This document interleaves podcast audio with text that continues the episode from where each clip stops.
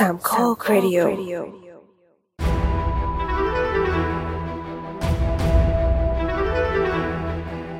นี่ค่ะทำไมเขตฉันมันถึงได้น่าผิดหวังขนาฮัดลโหลนี้วะฮัลโหลเนี่ยฮัลโหล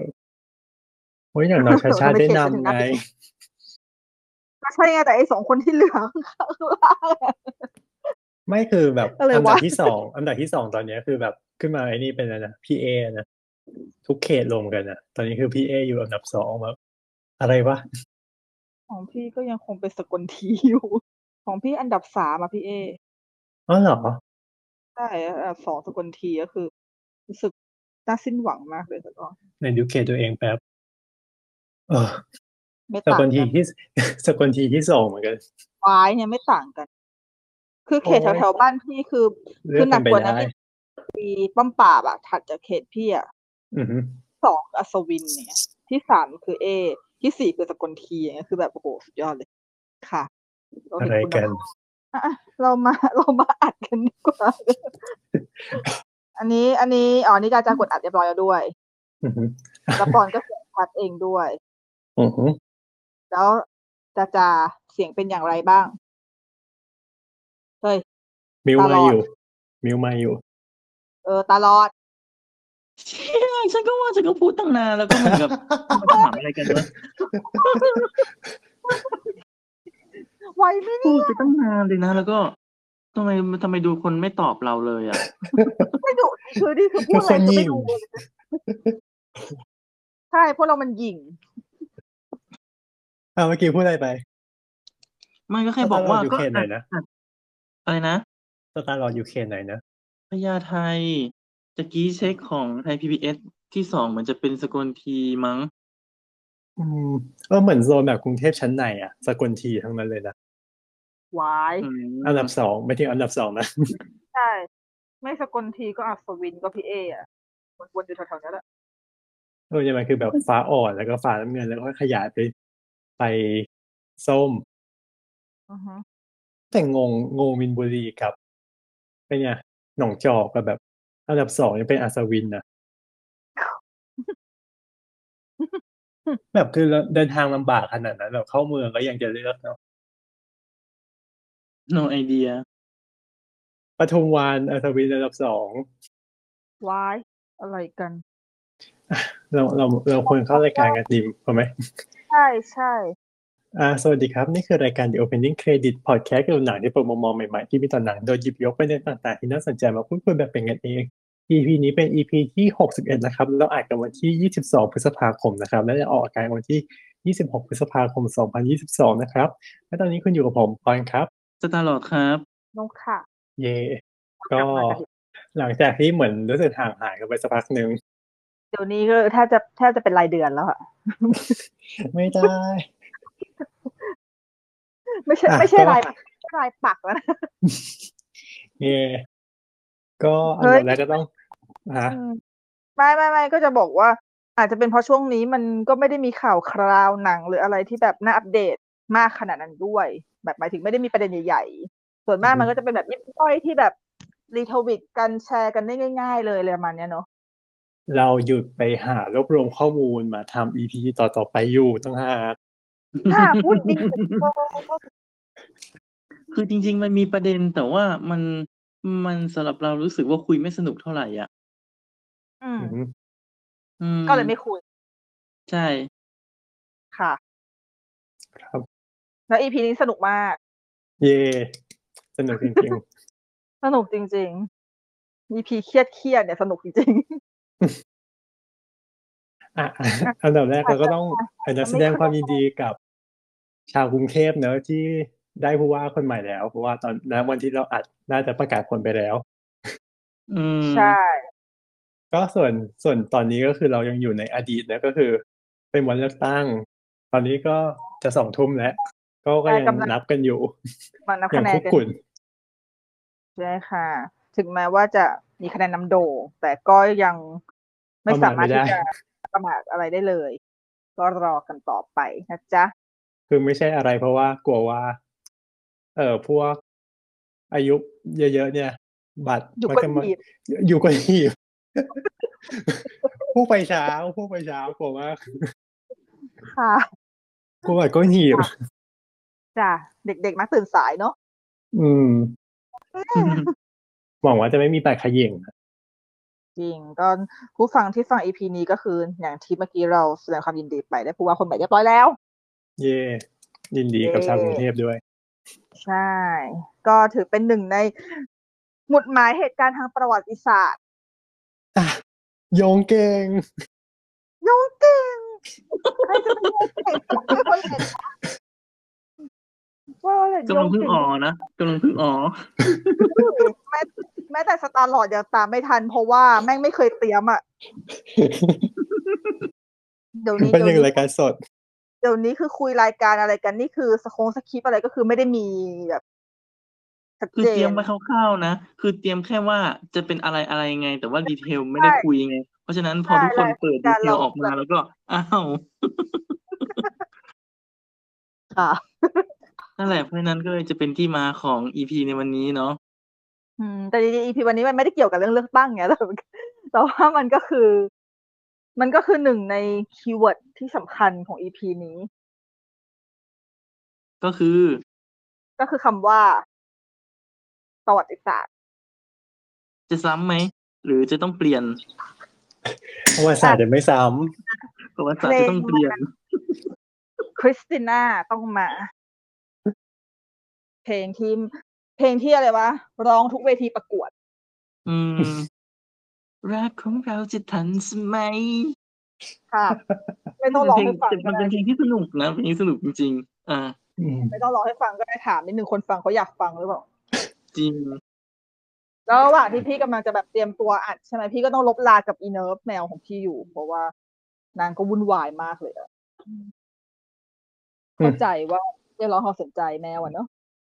เวลาที่เราอยากจะสนใจแม่งก็ไม่สนใจเวลาที่เราไม่สนใจมันก็จะแบบสนใจกูหน่อยเฮ้ยคนก็เป็นนะที่เราความสนใจเนี่ย จริงอะเราจะมาพูดกันถึง เรื่องราวเกี่ยวกับสิ่งที่เรียกว่า อะไรดีเดี๋ยว คือคือคือเอ่อคำว่าประวัติศาสตร์ของ EP วันนี้ที่เราจะคุยเนี่ย เราจะไม่ได้คุยถึงแบบมีหนังอะไรบ้างที่เป็นที่เป็นหนังอิงประวัติศาสตร์เนาะ แต่หมายถึอืงมเราจะมาคุยเรื่องประเด็นเกี่ยวกับคำว่าประวัติศาสตร์ ที่มันปรากฏในสื่อภาพยนตร์อืมจริงๆมันก็เออจริงๆมันก็เหมือนกับเออมันก็คือหนังอีกประวัติศาสตร์แหละแต่แค่เราไม่ได้จะมายกว่าแบบ มันมีเรื่องอะไรบ้างเพราะว่าใครมันจะไปยกหมดวะเออใช่แต่ใช่เราแค่แบบแต่ไม่ถึงว่าเราเรามาเจาะว่าหนังสไตล์นี้มันมาจากไหน มันมีความเป็นอะไรยังไงบ้าง ใช่ อะ ก็คือ EP นี้เนี่ย พี่อยู่ดีๆพวกเราเริ่มคิดกันมา คือจริงๆอะพวกเราอะเขียน topic แนวๆประมาณ EP แบบเนี้ย มาตั้งแต่แรกๆแล้วเนอะที่พวกเราคุยกันอืมว่าเราแบบอยากจะทำอะไรบ้าง อันนี้ก็เป็นหนึ่งใน list ที่อยากทำอืมแล้วก็ เอ่อเลื่อนไปเลื่อนมายังยังไม่มั่นใจยังหาข้อมูล ไม่ค่อยเป๊ะซึ่งเอาจริงๆวันนี้ก็ใช่ว่าจะเป๊ะแต่ก็ ก็ก็แต่ฟังก็แล้วไปสามารถไปหาข้อมูลต่อได้ ใช่ใช่แต่ก็ เออ ก็คิดถือก็ว่ามาแย้งเอามาพูดคุยเอามาลอง เอามาลองวิเคราะห์ครับ ดูว่ามันจะเป็นยังไงบ้าง คือคำว่า คือพวกเราอะมักจะคุ้นเคยกับหนังอิงประวัติศาสตร์ใช่ปะอืมถ้าเราพูดถึงหนังประวัติศาสตร์ทุกคนแบบภาพแม่งมาก่อนเลยอะไร สมเด็จพระนเรศวรไม่ถูกเออก็ไม่ผิดอะก็ถูกแล้วไม่ใช่ผิดเลยถูกไหมล่ะโอเคค่ะ มาถึงก็ยกหนังไทยเลยวะเอามันใกล้ตัวสุดไง แล้วก็เห็นภาพชัดจ้าจ้าจ้าจ้าอะแต่ถ้าเกิดอย่างอย่างแบบอย่างต่างชาตินี้ก็พวกหนังสงครามโลกครั้งที่สองหนังนาซีหนังสงครามฆ่าล้างเผ่าพันธุ์ชาวยิวหรืออะไรก็ตามเนาะอืมมันก็พวกนี้มันก็จะจัดอยู่ในหนัง ประเภทที่เป็นหนังอิงประวัติศาสตร์ทั้งหมดแต่ EP นี้เนี่ยเราคือเราจะไม่ได้มาคุยถึงว่าไอ้หนังพวกเนี้ย มันมีเรื่องอะไรบ้างใช่ไหมแต่ว่าที่อยากจะพูดถึงคำคำหนึ่งที่มันน่าจะเกี่ยวข้องกับ อ่าเขาเรียกว่าอะไรเกี่ยวข้องกับการเป็นหนังอิงประวัติศาสตร์พวกเนี้ยอืมนั่นก็คือคำว่าประวัติศาสตร์นิพนธ์คำว่าประวัติศาสตร์นิพนธ์อะ มันต่างจากคำว่าประวัติศาสตร์ ตัวนิยามมันมันต่างมาคนละคำกันอยู่แล้ว เพราะว่าถ้าถ้าแต่เป็นภาษาอังกฤษมันใช้คำว่าอะไรนะอ่าประวัติศาสตร์คือ history ใช่ไหมแต่ประวัติศาสตร์นิพนธ์คือ เอ่อคำคำว่าคำว่าประวัติศาสตร์ภาษาอังกฤษคือ history ส่วนคำว่าประวัติศาสตร์นิพนธ์คืออ่า historiography historiography มันก็คือลากมาจากคำว่าคือการประวัติศาสตร์นิพนธ์นะคำว่านิพนธ์มันมันบอกอยู่แล้วมันคือคำมันคือการเขียน การจารึกการบันทึก ทุกอย่างการแต่งแต้มการแต่งแต้มการแต่งเติมอืมดังนั้นเนี่ย การเรียนประวัติศาสตร์คือการศึกษาเรื่องราวว่าไอเหตุการณ์ตรงนั้นมันคืออะไร อย่างไรทำอะไรที่ไหนเกิดขึ้นได้ยังไงใช่ปะแต่ประวัติศาสตร์นิพนธ์เนี่ย คือการเอาไอ้เรื่องพวกนั้นน่ะ มาศึกษาว่ามันถูกเล่าแบบไหน อืม คือคือดูว่ามีอะไรที่แบบแต่งเติมไปบ้างอย่างนี้เหรอ ใช่ ดังนั้น มันเลยกลายเป็นที่มาของคำว่า แล้วหนังเองประวัติศาสตร์อะมันคือประวัติศาสตร์นิพนธ์หรือเปล่า อืมอ๋อเป็นการแต่งแต่งแต้มประวัติศาสตร์เพราะถ้าเรามองว่าหนังประวัติศาสตร์เป็นอ่าอ่าเอางี้ดีกว่าหนังประวัติศาสตร์เป็นหนึ่งในหลักฐานทางประวัติศาสตร์หรือเปล่า อ่าอ่าอ่าเอออย่างนี้เกิดขึ้น ใช่ เพราะเราจะถ้าเรามองว่าหนังประวัติศาสตร์เนี่ยมันเป็นหนึ่งในหลักฐานล่ะ มันมันเป็นหนึ่งในเหตุการณ์เป็นหนึ่งในเอ่อตัวชิ้นที่สามารถเล่าเรื่องราวของสมัยนั้นได้ หรือเปล่าอืมอันเนี้ยมันอาจจะต้องมองย้อนไปจนถึงคือ EP นี้มันอาจจะต้องมีความมีความมีความเป็น lecture serious วิชาประวัติศาสตร์ นิดนึงเปล่าวะนั่นแหละ ก็คือ คือเราต้องแยกก่อนว่าหลักฐานทางประวัติศาสตร์มันมีอะไรบ้างถูกป่ะเพราะหลักฐานทางประวัติศาสตร์มีทั้งชั้นต้นชั้นรองอะไรก็ตามแบบที่เราเคยเรียนมาอืมประวัติศาสตร์หนึ่งศูนย์หนึ่งนะครับ ใช่ แต่ว่า อ่าตัวประวัติศาสตร์ชั้นต้นตัดไปทิ้งไปได้เลยเพราะหนังมันมีทางหนัง จริง ๆ หนังมันมีความเป็นประวัติศาสตร์ชั้นต้นไหมเดี๋ยวมันมี แต่จริง ๆ แล้วถ้าเป็นแบบตัวที่เราดูกันหนังทั่วๆไปอะมันไม่มีทางที่จะเป็นหลักฐานทางประวัติศาสตร์ได้เลยนะเพราะว่าหนึ่งมันเป็นสิ่งที่แทบจะแต่งแต้มแต่งเติม เพิ่มเกือบทุกอย่างอืมคือเพื่อคือมันมีมูลความจริง อยู่ค่อนข้างจะไม่เยอะ มันเหมือนกับมันเอาแค่คอเรื่องความจริงอะที่เหลือมามาทำเป็นฟิกชันอะ อืมเออ มาทำเป็นแบบเรื่องที่เล่าแต่งเติมกันมาอะไรอย่างเงี้ย แต่ที่เมื่อกี้บอกว่า แต่มันมีบางอย่างที่มันสามารถเป็นหลักฐานชั้นต้นได้นั่นคือหนังประเภทที่เป็นสารคดีอ่านั่นแหละ ดังนั้นแต่ทุกอย่างมันจะถูกครอบอยู่ในคำว่าประวัติศาสตร์นิพนธ์อืม อืม เพราะว่า เอ่อนั่นแหละ มันก็คือมันก็คือการบอกเล่า การการการถ่ายทอดเรื่องราวเหตุการณ์ในประวัติศาสตร์ว่า ณตอนนั้นมันเกิดอะไรขึ้น และยิ่งถ้าเป็นสารคดีที่มันผูกกับเอ่อเหตุการณ์ณตอนนั้นอย่างเช่น สารคดีสงครามโลกที่ที่ใช้เอ่อพวกฟุตเทจบันทึกเหตุการณ์จริงอะ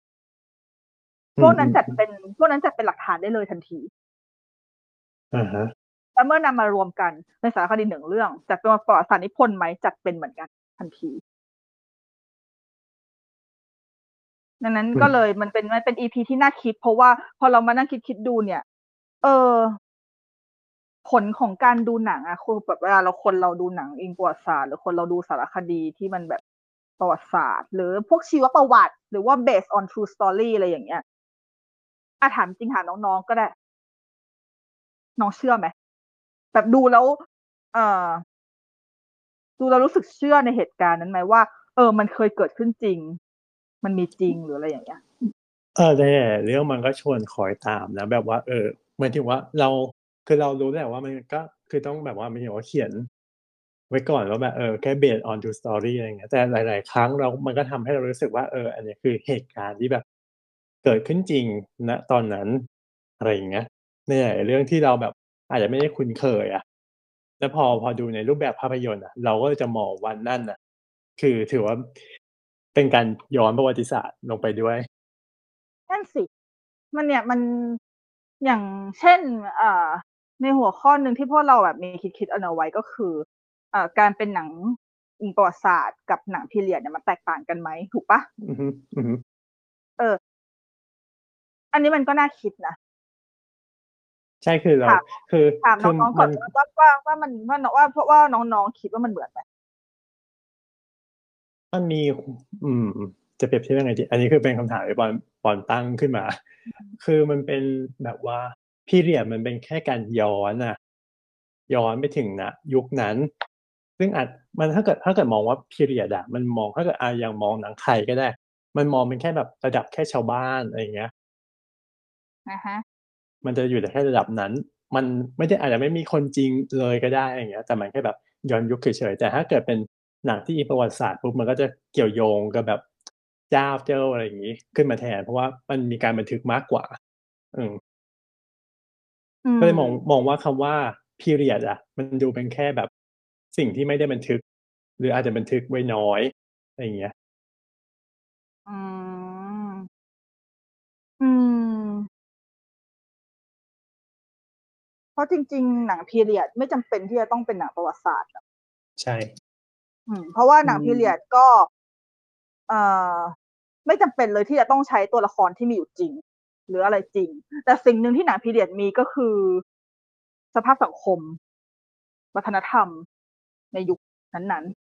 อืมๆจริงๆวิจริง ๆ วิธีแนวนิ้วเอ่อแนวคิดของการเป็นหนังพีเรียดอะมันไปตรงกับทฤษฎีหนึ่งของการศึกษาประวัติศาสตร์อะยังไงอะมันคือแนวคิดแบบเอ่อ historicist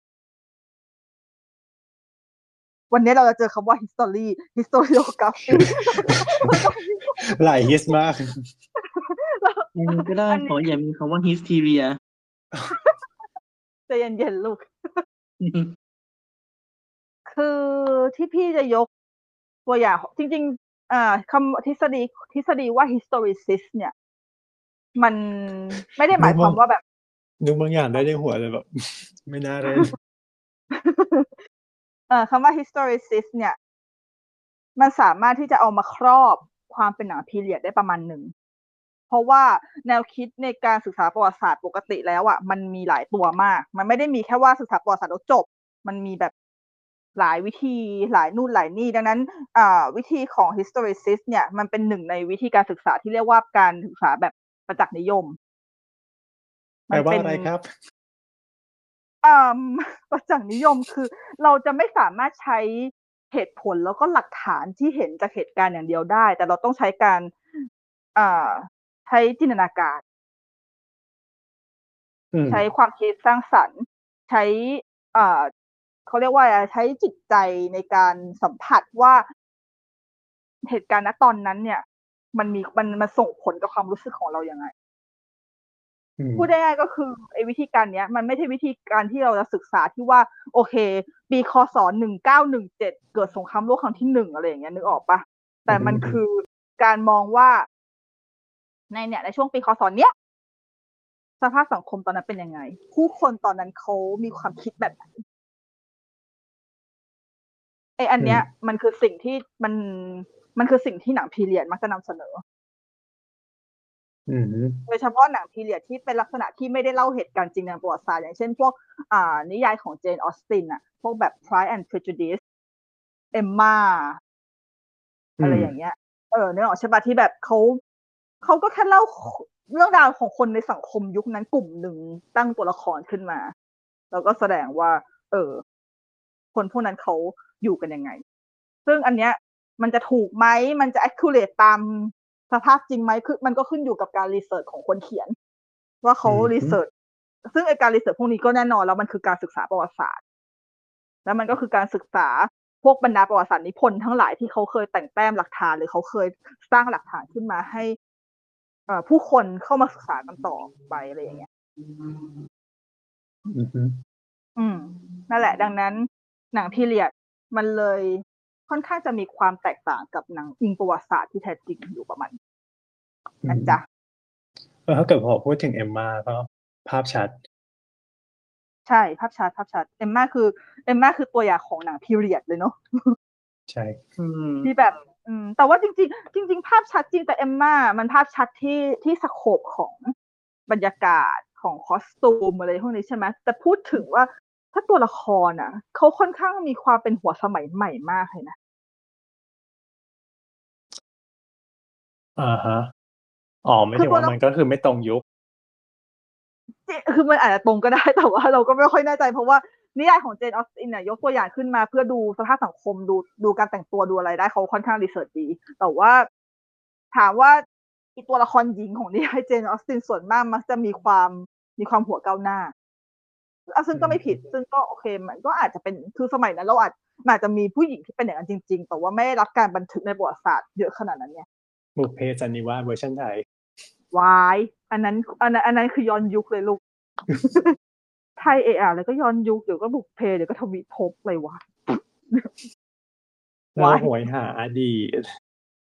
จ้า อดีตดีมาก น่าหอยหามาก อยากกลับไปเป็นทาสเหมือนเดิม นั่นสินนะไม่อยากกลับหรอกตอนนั้นไม่มีที่ฉีดตูดฉันกลับไปไม่ได้ ค่ะ ใช้ฟางใช้ฟางในการเช็ดตูด จริงนะเคยคิดอยู่ตลอดนะว่าแบบว่าถ้าย้อนอดีตไปได้จะไปไหมก็ก็ไม่ก็ไม่อยากไปเพราะไม่มีสายฉีดตูด แม้แต่แม้แต่ฝรั่งมาเมืองไทยแม่งยังซื้อสายฉีดสูบไปติดตั้งต่อที่บ้านมันเลย นวัตกรรมนะเว้ย นวัตกรรม นี่ไงคนคนไทยอยู่ต่างประเทศก็คือหลายหลายคนก็คือรับจ้างอันนี้นะติดตั้งสายฉีดตูดนะ เนี่ย เป็นไงล่ะซอฟต์พาวเวอร์เอ้ยแต่ไปประเทศในแถบๆนี้ก็แบบเอเชียตะวันออกเฉียงใต้ก็มีหมดนะอือหืออืมเขาก็ใช้กันอะไรแบบนี้ อะเดี๋ยวเดี๋ยวเดี๋ยวไปถึงสายฉีดตูดเดี๋ยวนะอยากกลับมากลับมาไปไกลมากจ้านั่นนั่นแหละ โอเค หนังพีเรียดก็คือเป็นแบบนั้น ส่วนในกรณีของหนังอิงประวัติศาสตร์เนี่ย ถ้าให้เรียกในภาษาของคนเรียนประวัติศาสตร์อะจริง ๆ หนังอิงประวัติศาสตร์แทบจะเป็นหนึ่งในวัฒกรรม เอาไว้ เอาเขาเรียกว่าเอาอะไรอะเอาไว้ชักจูง คนดูอืมประมาณหนึ่งอืมโดยเฉพาะในไทย โดยเฉพาะในไทย อันนี้ไม่ใช่จริงจริงจริงๆต่างประเทศก็ใช่ย่อย แต่ว่า เออ แต่ว่า คือมันมันมันเป็น เอาจริงๆมันไม่ใช่เรื่องแปลก มันเป็นเรื่องที่เขาพูดกันมาอยู่แล้วว่าอ่าไม่ว่าจะเป็นหนังประวัติศาสตร์ หรือแม้แต่การเขียนประวัติศาสตร์นิพนธ์ในยุคหลังๆ มันมันมันมันค่อนข้างที่จะเป็นวัฒกรรมมาก คือมันคือ ถ้าใช้ภาษาอังกฤษ เนี่ย เวลาแบบเราอ่านใน textbook หรืออะไรก็ตามเนี่ย มันใช้คำว่า discourse ก็คือคำว่าวัฒกรรมเนี่ยแหละ ก็คือ มันเป็นการแบบอ่า ชักจูง แม้แต่เป็นเรื่องประวัติศาสตร์แม้แต่เป็นเรื่องจริงนะแต่ก็คือมีการเติมอะไรก็ตามเพื่อให้คนน่ะ สามารถจำอะไรได้ง่ายขึ้นมันเหมือนกับเวลาอาจารย์สอนพิเศษหรืออะไรก็ตามเนี่ยเขาจะมีคีย์เวิร์ดมีอะไรให้นักเรียนอะจำคำง่าย ๆ เพื่อให้ท่องไปสอบได้อืมอืมโดยโดยที่เราไม่ได้สน เอ่อ ไม่ได้วิเคราะห์จุดลึกของมันจริง ๆ เราเราดูเราดูแบบผิวๆ เราดูภาพกว้างๆเพื่อให้คือ เวลาเราดูหนังอิงประวัติศาสตร์เรื่องหนึ่งอะสิ่งที่เราจะได้รับก็คือ เหตุการณ์นี้เกิดขึ้นที่ไหน เกิดขึ้นกับใคร เกิดขึ้นเพื่ออะไรและผลเป็นยังไง จริง ๆ มันเป็นมันเป็นมันเป็นคีย์เดียวกับการหาวิธีการทำประวัติศาสตร์เลยนะทำเดียวกันเป๊ะเลย คือคือมันเหมือนดูเหมือนจะดีไหมอะแต่จริง ๆ แล้วมันกลายเป็นว่าบิดหรือเปล่าไม่แต่มันจะกลายเป็นบิดนั่นนั่นคือหมายความว่าถ้าเกิดสมมติว่าคนเราที่ไม่ได้ศึกษาประวัติศาสตร์จริงๆ แล้วถ้าเกิดคนที่แบบอยูดีๆก็คือรู้สึกชอบดูหนังทางประวัติศาสตร์มากๆเลยนะ แต่ว่าไม่ได้คิดที่จะไปหาอ่านเพิ่มอะอือหือนั่นคือหมายความว่าคุณนะดูหนังเรื่องหนึ่งแล้วคุณก็เชื่อหนังเรื่องนั้นแบบเต็มที่เลย ก็คือคุณเป็นภาพจำไปเลยเออคุณเชื่อว่านี่คือถูกต้องอะอะไรอย่างเงี้ยอืม นั่นแหละ อันนี้คือทั้งหมดที่กล่าวมา จะบอกว่านี่คือที่มาของอีพีนี้เว้ยว่าสรุปแล้วเนี่ยนะไอ้หนังอีประวัติศาสตร์เนี่ยมันเชื่อถือได้หรือเปล่าเว้ย บิดบิดเบือนแค่ไหนใช่มันบิดเบือนแค่ไหน เพราะว่าคือการที่เราจะพูดถึงการบิดเบือนประวัติศาสตร์ในโลกภาพยนตร์เนี่ยเราจำเป็นที่จะมันจำเป็นจริงๆที่เราต้องพูดถึงการเป็นประวัติศาสตร์นิพนธ์แล้วก็พวกนิยามต่างๆเพราะไม่งั้นมันจะกลายเป็นเก่า มันจะกลายเป็นเราไปกล่าวหาเขาลอยอืมๆอืมเราต้องกล่าวหายังมีความรู้ใช่เกินนานเป็นแบบ history หนึ่งศูนย์หนึ่งแล้วมันก็แบบไม่ใช่ history ที่ ไม่ใช่ history มัธยมด้วยไม่หนึ่งศูนย์หนึ่งเลยอะไม่ได้สูงถึงเท่าไหร่เลยใช่ไหมมันไม่ใช่ history มัธยมเนาะนั่นแหละก็คือ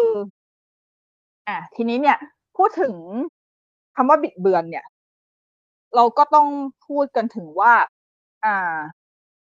คือการเล่าประวัติศาสตร์ในสมัยใหม่อะนะถึงแม้แต่ที่ไม่ใช่เรื่องของโลกภาพยนตร์แม้แต่เอกสารทางประวัติศาสตร์ในสมัยใหม่เนี่ย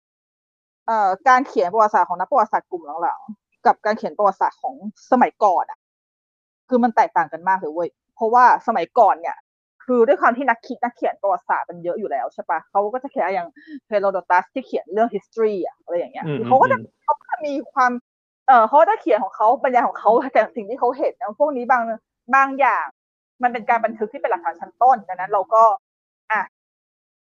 ถือว่าเป็นของสมัยนั้นไปแต่สมัยนี้เนี่ย ประวัติอ่าการเขียนประวัติศาสตร์ในสมัยนี้ส่วนมากเนี่ยมันจะเน้นการเล่าเรื่องเป็นหลัก เพราะว่าการที่เราอยู่ดีเราจะมาตุ้มหลักฐานปุ้มปุ้มปุ้มปุ้มปุ้มข้อเท็จจริงปุ้มปุ้มปุ้มปุ้มพูดตรงๆเลยปะคนไม่อ่านอืม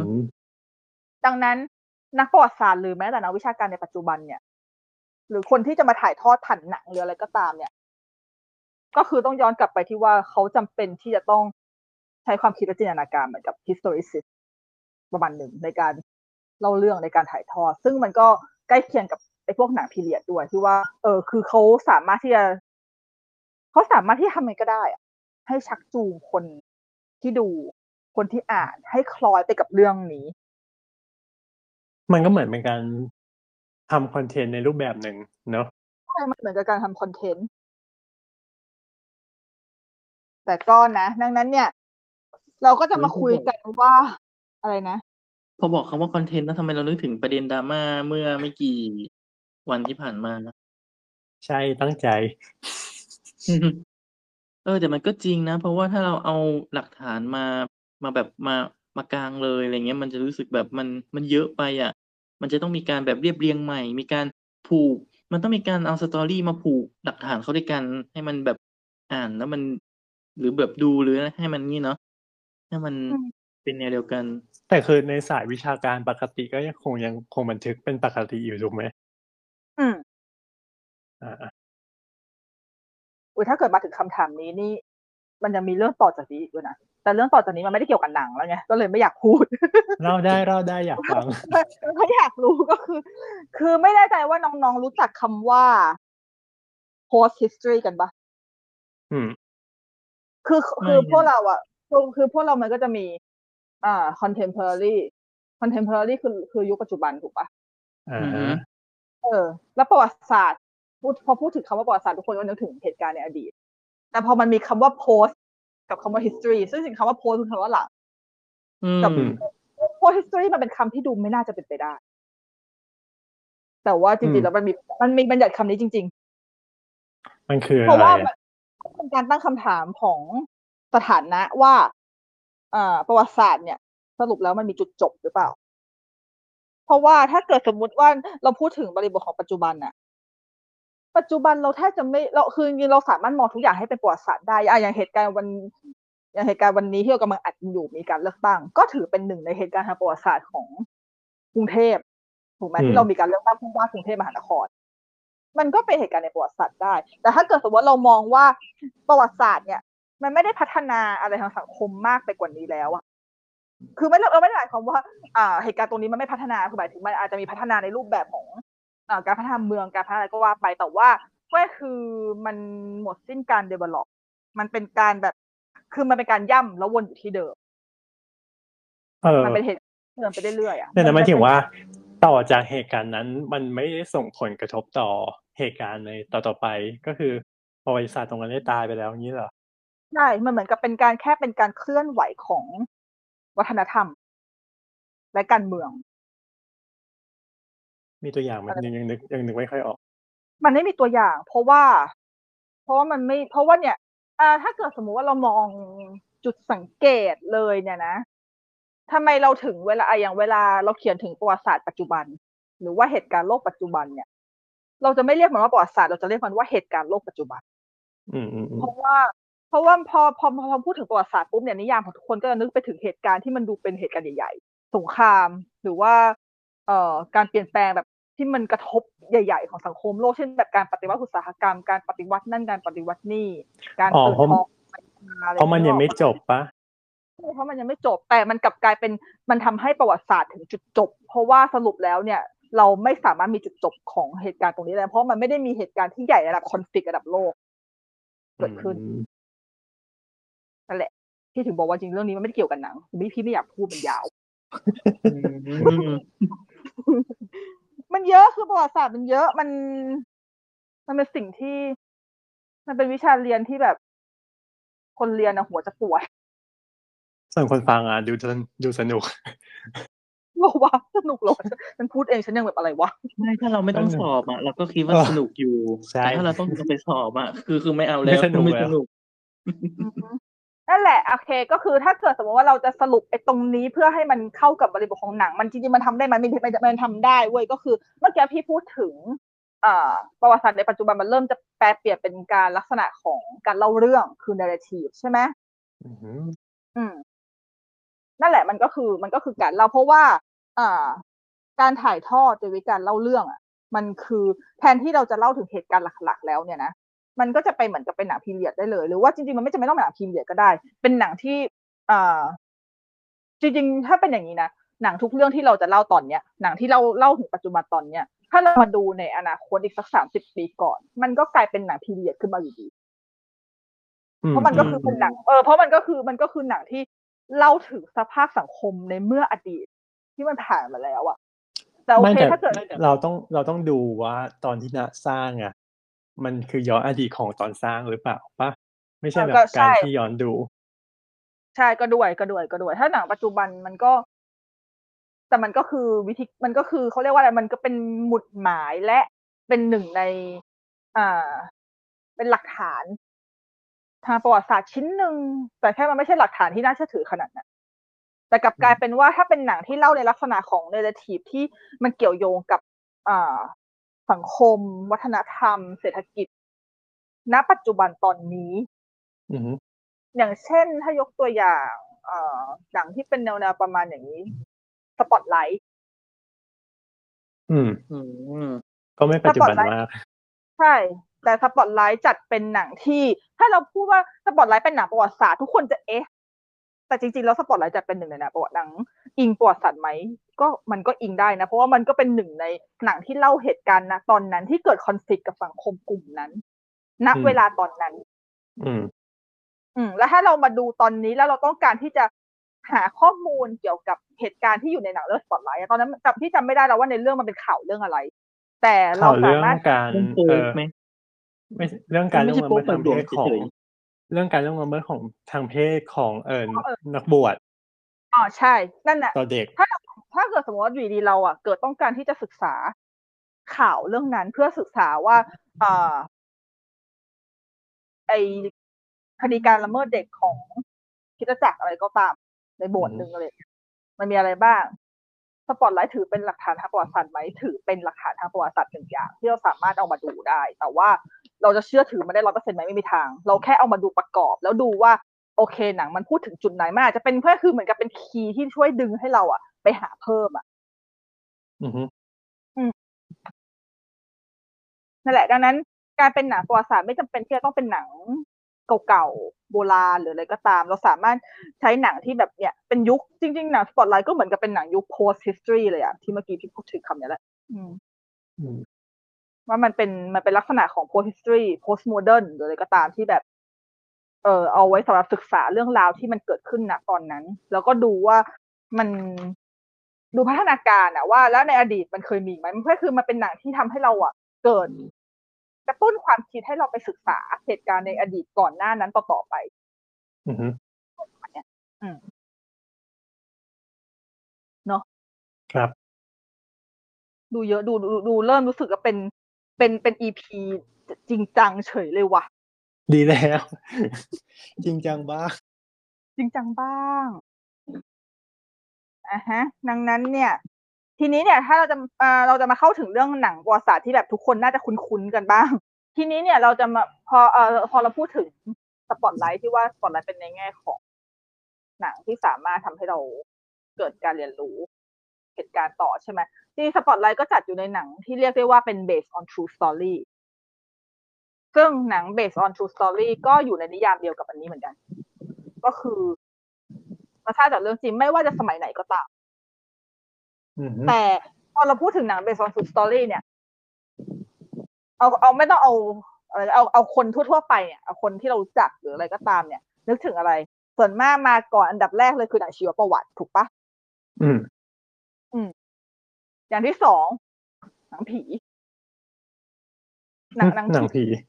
หนังผีที่เขียนว่า based on เบ true อันทู story สตอรี่อ๋อพวกบรรดาแบบ The Haunting in Connecticut Conjuring อะไรแบบเนี้ย ที่แบบที่เอาพวกคดีที่แบบมันเกิดเคยเกิดผีจริงแบบขึ้นมาแบบโดนโดนบันทึกหรือ Amityville Horror อะไรอย่างเงี้ย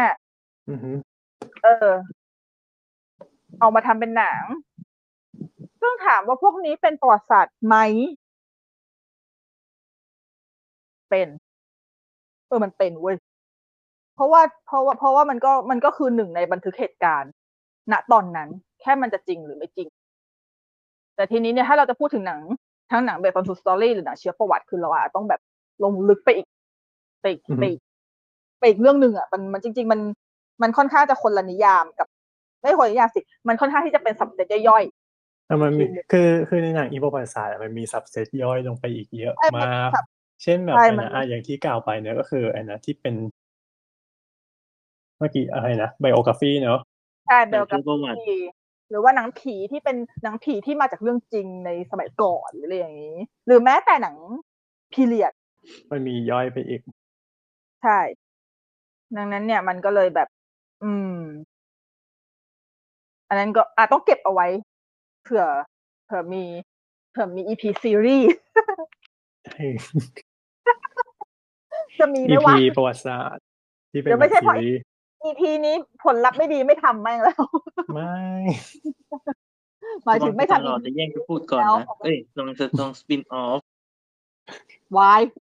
เอ้ยวาแต่ยจริงๆแต่จริงๆเอาจริงก็แอบน่าสนนะ ถ้าเกิดแบบเอาแต่ละแต่ละ EP ย่อยๆ มาเป็นสปินออฟสิบห้าทีอะ พอเหรอวะ คือถ้าเกิดสตาร์ลอดพูดอาจจะพอ แต่ถ้าเกิดไวโอเลต้าพูดอะไม่พอ นี่ไงทำเป็น spin-off เป็นไอ้นี่ไงแบบไอ้นะเออ เกริ่นแล้วก็มาเจาะใน EP ต่อไปจ้ารวมเป็น EP เดียวเลยก็ได้เนาะหาเรื่องเฉยไม่จริง spin-off ก็ไม่ได้มี limit เวลาตายตัวหรอกจ้าทีนี้เนี่ย เราก็เลย ลองลองมาลองมา list ดูว่า นอกจากหนัง based on true story อะหนังที่มันดูเป็นเหตุการณ์ประวัติศาสตร์จริง ๆ ที่แบบคนคุ้นๆกันก็จะมีอะไรบ้าง มีหนังสงคราม มีหนังที่เป็นแบบโปรทหาร แบบประวัติบุคคลเลยก็ตามใช่ไหมเนี่ยแหละนี่แหละคือคือปัญหาเว้ยเพราะว่าอย่างเช่น อ่าที่เมื่อกี้เรามีพูดไปนิดนึงแล้วว่า การที่เรายึดติดกับการที่หนังประวัติศาสตร์พวกนี้มาทำออกมาเนี่ย แล้วเราดูแล้วเราเชื่อมันอะ มันมีผลเสียมากกว่าผลดีๆอืม เพราะหนังจัดเป็นสื่อประเภทที่จริง ๆ หนังถือเป็น soft power ไหมหมายถึงมันไม่ใช่เป็น soft power ดิมันไม่ที่ว่าเป็น mass เหรอ mass product นี่เหรอเออมันเป็นมันก็คือมันเป็นมันเป็นสื่อที่ที่ไปที่ทำให้คนแบบ ได้รับในวงกว้างอะอืม เป็นสื่อที่เออ massใช่แล้ว แล้วแน่นอนว่าพอรับในวงกว้าง คนมารับสารในวงกว้าง แล้วถ้าเกิดสมมุติว่า มีหนังเรื่องหนึ่งทำออกมาแล้วมันผิดล่ะ อืม อืมนั่นหมายความ ที่นึกนั่นหมายความ ที่นึกในหัวในเร็วๆได้ก็คือ อันนี้ Schindler's Listอะฮะ แต่ Schindler's List นี่เป็นหนึ่งในหนัง อิงประวัติศาสตร์ที่ค่อนข้าง accurate มากเลยนะหมายถึงมันไม่มัน มันค่อนข้างตรงกับประวัติศาสตร์จริงสูงไม่ยกเว้นยกเว้นตอนท้ายที่ปลดแอกค่ายอะยกยกเว้นตอนท้ายอือฮึ แต่ว่าไม่ดูเลยอะโอ้บ้าสป spoil ได้เนอะเพราะมันเป็นเหตุการณ์ทางประวัติศาสตร์อืมบ้า spoil ได้ไม่เป็นไรคือหมายถึงว่าตอนท้ายที่ปลดแอกค่ายอะก็คือจริง ๆ ไม่ใช่อเมริกาปลดแอกอืมตามประวัติศาสตร์จริงนะไม่ใช่ แต่ไม่ถึงว่าในหนังก็คือให้อเมริกาเป็นคนปลดแอกก็นะ ก็นะ ก็นะ ถ้าเกิดสมมติว่าเราไปดูหนังประวัติศาสตร์ หนังอิงประวัติศาสตร์แทบทุกเรื่องที่อเมริกาสร้างอะคนสุดท้ายอเมริกาเป็นฮีโร่กลายเป็นฮีโร่ทุกเรื่องเว้ยพูดเลยจริง ๆ และนั่นหมายความว่าไม่ว่ามันจะ accurate ขนาดไหนก็ตามนะจริง ๆ ไม่ว่าจะยังไงนะ accurate ชิบหาย แต่อเมริกาแม่งเซเวอร์เว้ยอืมอะยกตัวอย่างง่าย ๆ12 years a slave อ่าอ่าอ่าอืม ใช่ สุดๆเลยนะทั้งที่จริงๆแล้ว ถามว่า Twelve Years a Slave accurate ไหม accurate เลยหมายถึงถ้าเกิดในแง่ของการเล่าเรื่อง ในแง่ของเอ่อการถ่ายทอด สิ่งที่เอ่อคนผิวดำเจอตอนนั้น ทั้งการคาทาสทั้งอะไรก็ตามอืมมันมันมันมันตรง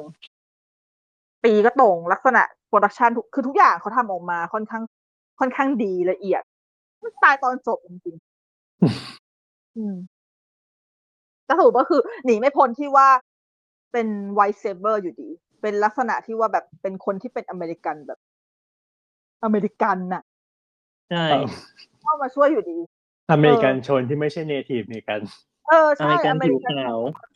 ไม่ใช่ Native American มาช่วยอยู่ดีแบบ อ้าว โอเค มันก็เลยแอบนึกแบถึบงเรื่องหนึงเหมือนกันนะ แต่เรื่องจำไม่ได้ว่าตอนท้ายเป็นอเมริกันหรือเปล่า เรื่องอะไรไทเรื่องทานิกอ๋ออะไรนะ ไททานิกยังยังไง ยังไง ก็ตอนท้ายที่มีคนมาช่วยไง เป็นคนเป็นคนที่ไหนบ้างนะมาช่วย เรือหมายถึงหมายถึงเรือคาเพเทียเหรอ มันมันใช่คาเพเทียปะคาเปเทีย เออคาเปเทียตรงกับประวัติศาสตร์ ใช่ตรงกับประวัติศาสตร์ไงตรงเอเลอยแต่ว่าคนที่มาช่วยเป็นชาวอะไรอะ เรือค่ะเรือของชาวในเรื่องของแต่จริไม่งๆรู้แล้วเหมือนกันเออเรื่องของแต่มันสารแล้วลืมอ๋อแต่จริงๆเรือมันจะไปอเมริกาอยู่แล้วนี่นาเนาะใกล้อยู่ก็ว่าแล้วไม่ได้อันนี้มันอันนี้ มันไม่ได้เกี่ยวกับเรื่องของการเป็นเมกาเป็นฮีโร่ไม่เกี่ยวเพราะอันนี้มันเป็นเรื่องมันเป็นเรื่องการอพยพ เพราะว่าคนสมัยคนสมัยนั้นเขาก็เขาก็ไปเมกเขาคือไปอะไรเริ่อะมต้นชีวิตใหม่เขาไปเริ่มต้นชีวิตใหม่ที่เมกาอยู่แล้ว ดินแดนเสรีอืมอันนี้นี่อย่าให้ด่าว้ายมีมีมีมีมีติ่งแถวนี้ประมาณหนึ่ง ตายว่าแบบ มันมันไม่ใช่หนัง คือเออไททานิกพูดถึงไททานิกแล้วยกได้เลยไททานิกจะเป็นหนังที่ประวัติศาสตร์ไหมเป็นไททานิกเป็นหนัง จริงๆ แล้วไททานิกไม่เป็นหนังรักมากกว่า ถ้าให้ถ้าให้เราเทียบให้เราเทน้ำหนักชองไว้แบบ มันเป็นหนังโรแมนต์ดราม่าโรแมนต์อิงประวัติศาสตร์แบบกระปิกนึงแบบเที่ยวหนึ่งผิวแค่เอาเออแค่เอาเหตุการณ์มาว่ามันอันเนี้ยคือเหตุการณ์จริงแต่ที่เหลือก็คือหนังรักแต่อืม เออไอไอไอที่หนังที่เป็นไททานิกที่ทำมาก่อนนั่นน่ะนะคิดว่าว่าหมายถึงว่าเป็นหนังที่อิงประวัติศาสตร์มากกว่า ใช่คือถ้าอันว่านั้นคือคือถ้าเกิดสมม remember ติเหรว่าอใช่ถ้าใช่อะไรใช่ถ้าเกิดสมมุติว่า คุณคิดที่จะไปดูเออเอางี้ดีกว่า เนี่ย คือก็คือตรงกับ EP นี้ถ้าสมมติในการในกรณีที่เราอะอยากจะรู้เรื่องหนึ่งรู้เรื่องประวัติศาสตร์เรื่องหนึ่งใช่ปะเราจะว่าให้เราไปดูหนังแล้วเชื่อมันมันก็ไม่มันก็ไม่ควร แต่ถ้าเกิดว่าเราจะต้องดูหนังเพื่อศึกษา เอ่อแก่นแก่นหลักๆของมันก่อนก็ไอ้อย่างเรื่องไททานิกอย่างเงี้ยก็ให้เลือกดู A Night to Remember มากกว่าไททานิกอืม อืม ประมาณนี้แหละ คือมันเป็นคำเปรียบเทียบ เพราะครับว่า เพราะว่า เออเวลาเราจะเลือกดูหนังสักเรื่อง มันไม่ได้หมายถึงว่าโอเค เรื่องนั้นมันถูกหรือมันผิดอะไร คือเราไม่ควรจะเลือกดูที่มันที่มันน่าจะผิด ดังนั้นมันก็ควรจะมีเรื่องที่แบบเรื่องที่เป็นหลักไม้ให้เอาไว้ว่า เออ เรื่องนี้อย่างน้อย มันก็ มันก็ค่อนข้างตรงตามเหตุการณ์จริงนะแล้วที่เหลือเราก็ไปหาเพิ่มเอง อืม อืม จริง ๆ แล้วเนี่ย อ่า มันมีเว็บไซต์หนึ่งที่พี่เข้าบ่อยมาก พี่เข้าบ่อยมากมานานแล้วก็คือ history versus Hollywood อ่าแกคิดแต่คิดว่า cinephile หลายคนต้องเข้าเว้ยจริงๆ มันเป็นหนึ่งในเว็บไซต์คือสำหรับพี่นะ เป็น tier เดียวกับพวกแบบ Rotten Tomato IMDb เลยอะเอาจริงๆสำหรับพี่อะกับ แต่เป็นแต่เป็นกับกรณีหนังที่เป็นหนังประวัติศาสตร์หรือเป็นหนัง based on true story อืมเพราะว่าในนั้นจะมีข้อมูลทั้งหมดเลยว่าอ่าในหนังใครเล่นตัวจริงหน้าตาเป็นยังไง แล้วก็พอบอสแนะนำตัวละครหมดปุ๊บ ข้างล่างก็จะมีคำถามตั้งคำถามไว้เยอะมากว่าหนังเรื่องนี้มีประเด็นอันนี้จริงไหมมีประเด็นอันนี้จริงไหมและของจริงเป็นยังไงละเอียดยิบ มีเยอะมาก คือมีหนังหลายเรื่องมากที่อยู่ในเว็บนี้มันอาจจะไม่ได้ครบ แต่ว่าเรื่องหลัก ๆ ก็คือมี อืม อืม อันนี้คือดังนั้นสำสมมติว่าคนที่อะอย่างสำหรับคนฟังอะ ที่แบบชอบหนังอิงประวัติศาสตร์ หรือว่าหนังที่เป็น based on true story หรือแม้แต่หนังเชื้อประวัตินักร้อง นักดนตรีหรืออะไรก็ตาม คือสะคือพอดูหนังจบลองกดเข้าอันนี้เลย history versus Hollywood ดูว่ามันมีคนเอามาลงหรือยังแล้วแบบข้อมูลที่เขาเอามา มันมันละเอียดขนาดไหน อย่างน้อยมันก็ค่อนข้างที่จะไขข้อข้องใจในบางอย่างหรือว่าทำให้เราอะรู้มากขึ้นว่าจริงๆแล้วสิ่งที่หนังนำเสนออะมันถูกหรือเปล่า ซึ่งอืมถามว่าฟันธงว่าไอ้เว็บนี้มันถูกร้อยเปอร์เซ็นต์ไหม เท่าที่พี่ลองอ่านมาหลายๆเรื่อง มันถูกนะอืม ยังยังแทบยังไม่ได้ยังยังแทบไม่เจอที่แบบผิดเลย เพราะว่าคือเขาไม่ได้ลงลึกแบบดีเทลยิบยิบยิบขนาดนั้น แต่เขาค่อนข้างที่จะลงเอ่อตัวที่เป็นข้อมูลหลักๆ ที่แบบว่าน่าจะเป็นสิ่งที่คนดูตั้งคำถามอืมอืมก็สุดท้ายมันก็คือคือเบสออนจริง ๆ ไม่ได้ว่า history จริง ๆ มันเพื่อตอบคำถามนั้นใช่ใช่ใช่ใช่ใช่ โอ้นี่กำลังเปิดดูเรื่อง The Last Duel เนี้ย ก็มีบอกว่าอันไหนจริง อันไหนไม่ อันไหนเป็นเรื่องแต่งอ่า ถูก อันนี้คือเว็บเว็บเว็บมีนี้ เขาจะมีมีบอกหมเรื่ดองเลยมีคำอธิบายยาวเหยียดมากเลยใช่เขาค่อนข้างที่จะละเอียด แต่มันไม่ได้ละเอียดแบบละเอียดจนขี้เกียจอ่านอะ มันเป็นความละเอียดที่กำลังดีอะๆอืมคืออย่างน้อยเขาก็เรียบเรียงมาให้แล้วส่วนหนึ่งถูกต้องก็คือเขาเคี้ยวมาให้แล้วแหละ เราแบบเอาที่สำหรับคนขี้เกียจหานะคืออย่างพี่อย่างเงี้ย พี่เวลาพี่ดูหนังอะไรก็ตามพวกนี้ใช่ปะแล้วพี่ก็มักจะต้องไปหา หาคำตอบต่อครั้งเลยถ้าเป็นเรื่องที่เราสนใจมากๆเราจะแบบแหมงเรื่องจริงปะวะเป็นอย่างนี้จริงปะวะอะไรอย่างเงี้ยแล้วพอฮันเจออันนี้ปุ๊บฮันมีความรู้สึกว่าเออบางทีเออขี้เกียจหาแล้ว อ่าอ่าอันนี้แล้วกันรู้สึกง่ายดีอย่างน้อยก็ได้ค่อนข้างจะได้ครบประเด็นที่อยากรู้อะไรอย่างเงี้ยอืม เพราะว่าตามครับดูเว็บนี้มาดีแล้ว อืม ทีเนี้ยอีหนังเมื่อกี้พูดหนังพวกที่แบบอะเอะอะก็แบบอเมริกาดูเป็นฮีโร่เนอะมันอืมจริงๆอันเนี้ยมันมีต้องมันมีมาตั้งแต่สมัยแบบ มันมีมามันเขาเรียกว่า มันมีในหนังที่เล่าของทุกสมัยถูกปะคือไม่ว่าไม่ว่าจะเป็นหนังที่เป็นเหตุการณ์ในประวัติศาสตร์ที่เก่าขนาดไหนนะ ถ้าเกิดแม่งอเมริกาทำยังไง แม่งก็หนีไม่พ้นกันหรอก อย่างเช่น ยกตัวอย่างของหนัง สงครามกลางเมืองเรื่องหนึ่งก็คือ Dances with Wolves หนัง Best Picture ปีหนึ่งเก้าเก้าหนึ่งเก้าเก้าเลยวะหนึ่งเก้าเก้า something หนึ่งเก้าเก้าสองมั้ง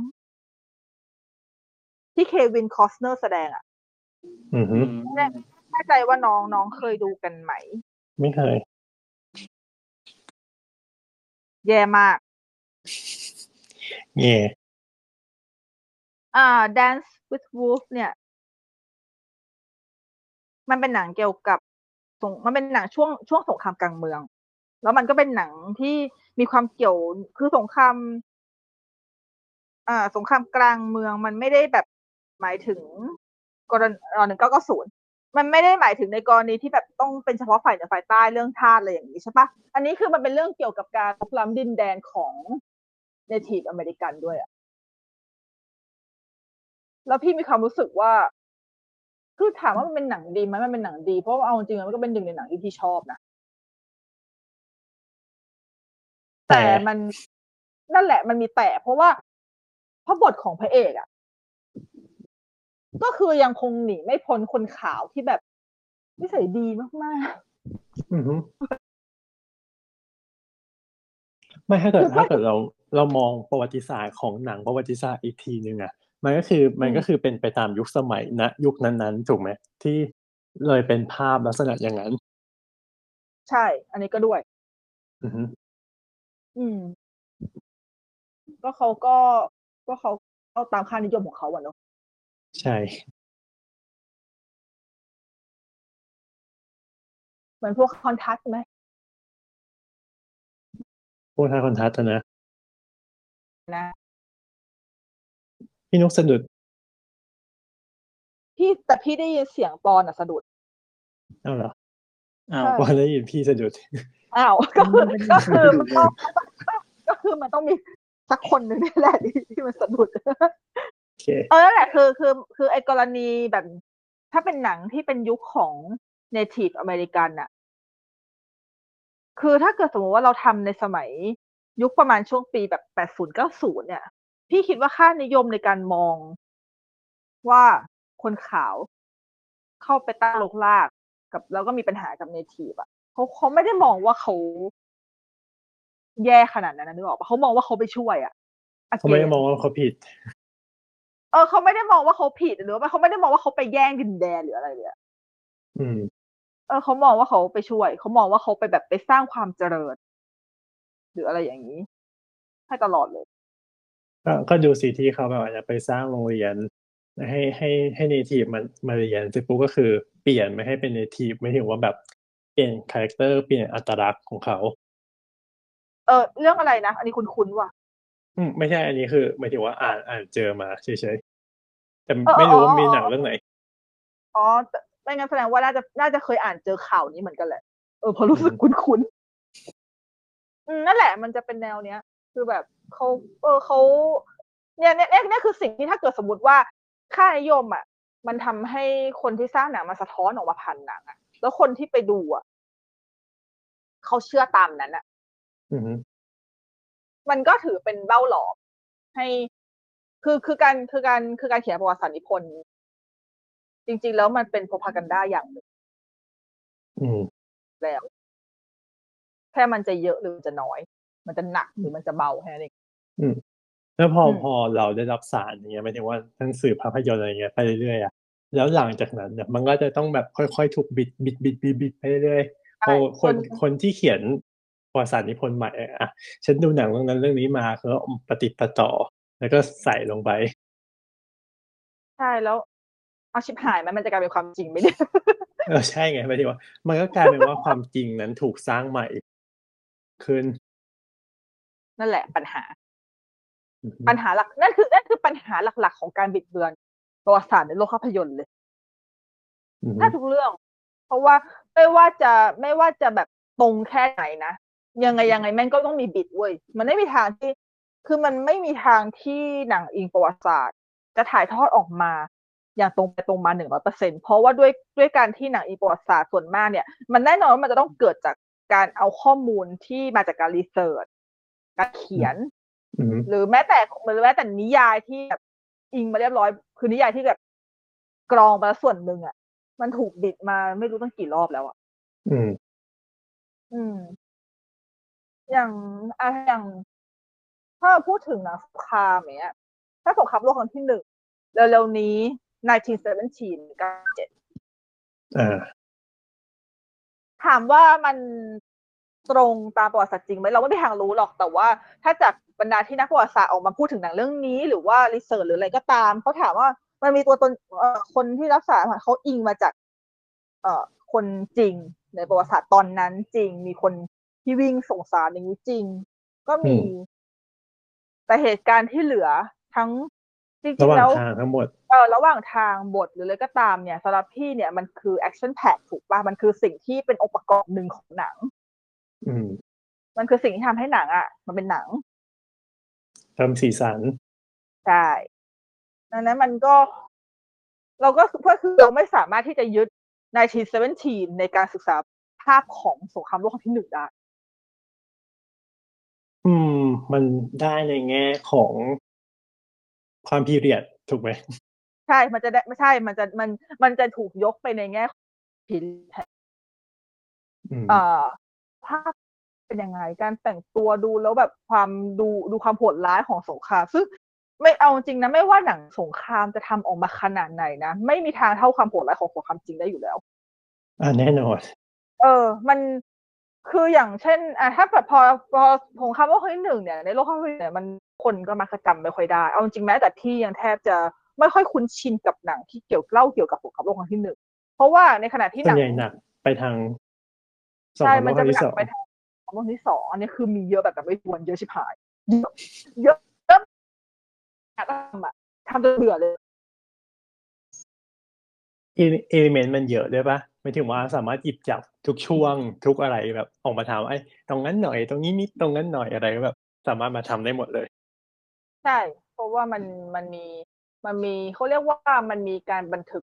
เยอะจริงเออถ้าเราพูดถึงขอย้อนกลับไปที่สงครามโลกที่หนึ่งอีกอย่างหนึ่ง ที่สงครามโลกครั้งที่หนึ่งอะถ้าเกิดสมมติว่าเราจะดูสิ่งที่เราสามารถศึกษาได้จริง ๆ เลยนะ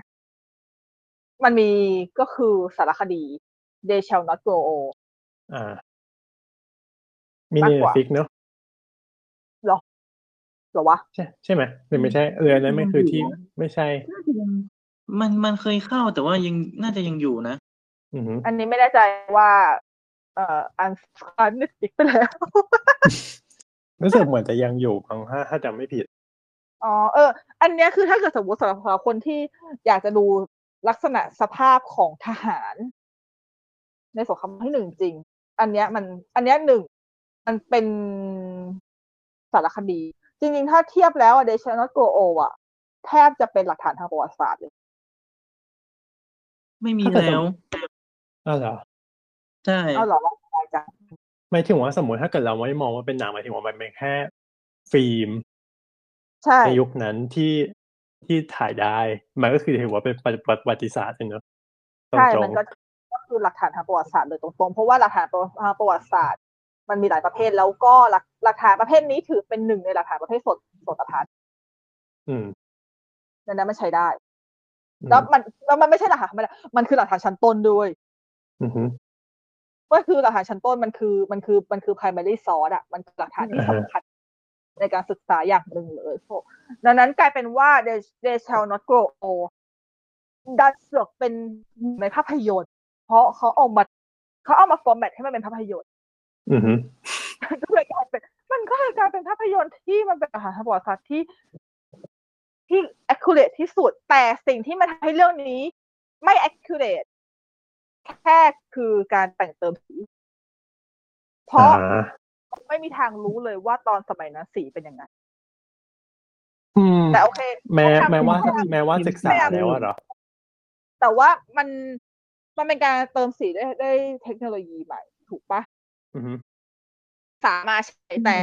สีจะตรงกับเหตุการณ์ตรงนั้นภาพนะตรงนั้นเลยไหมเอาตรงๆมันไม่มีทางร้อยเปอร์เซ็นต์อ่า เข้าใจ อาจจะแบบเก้าสิบ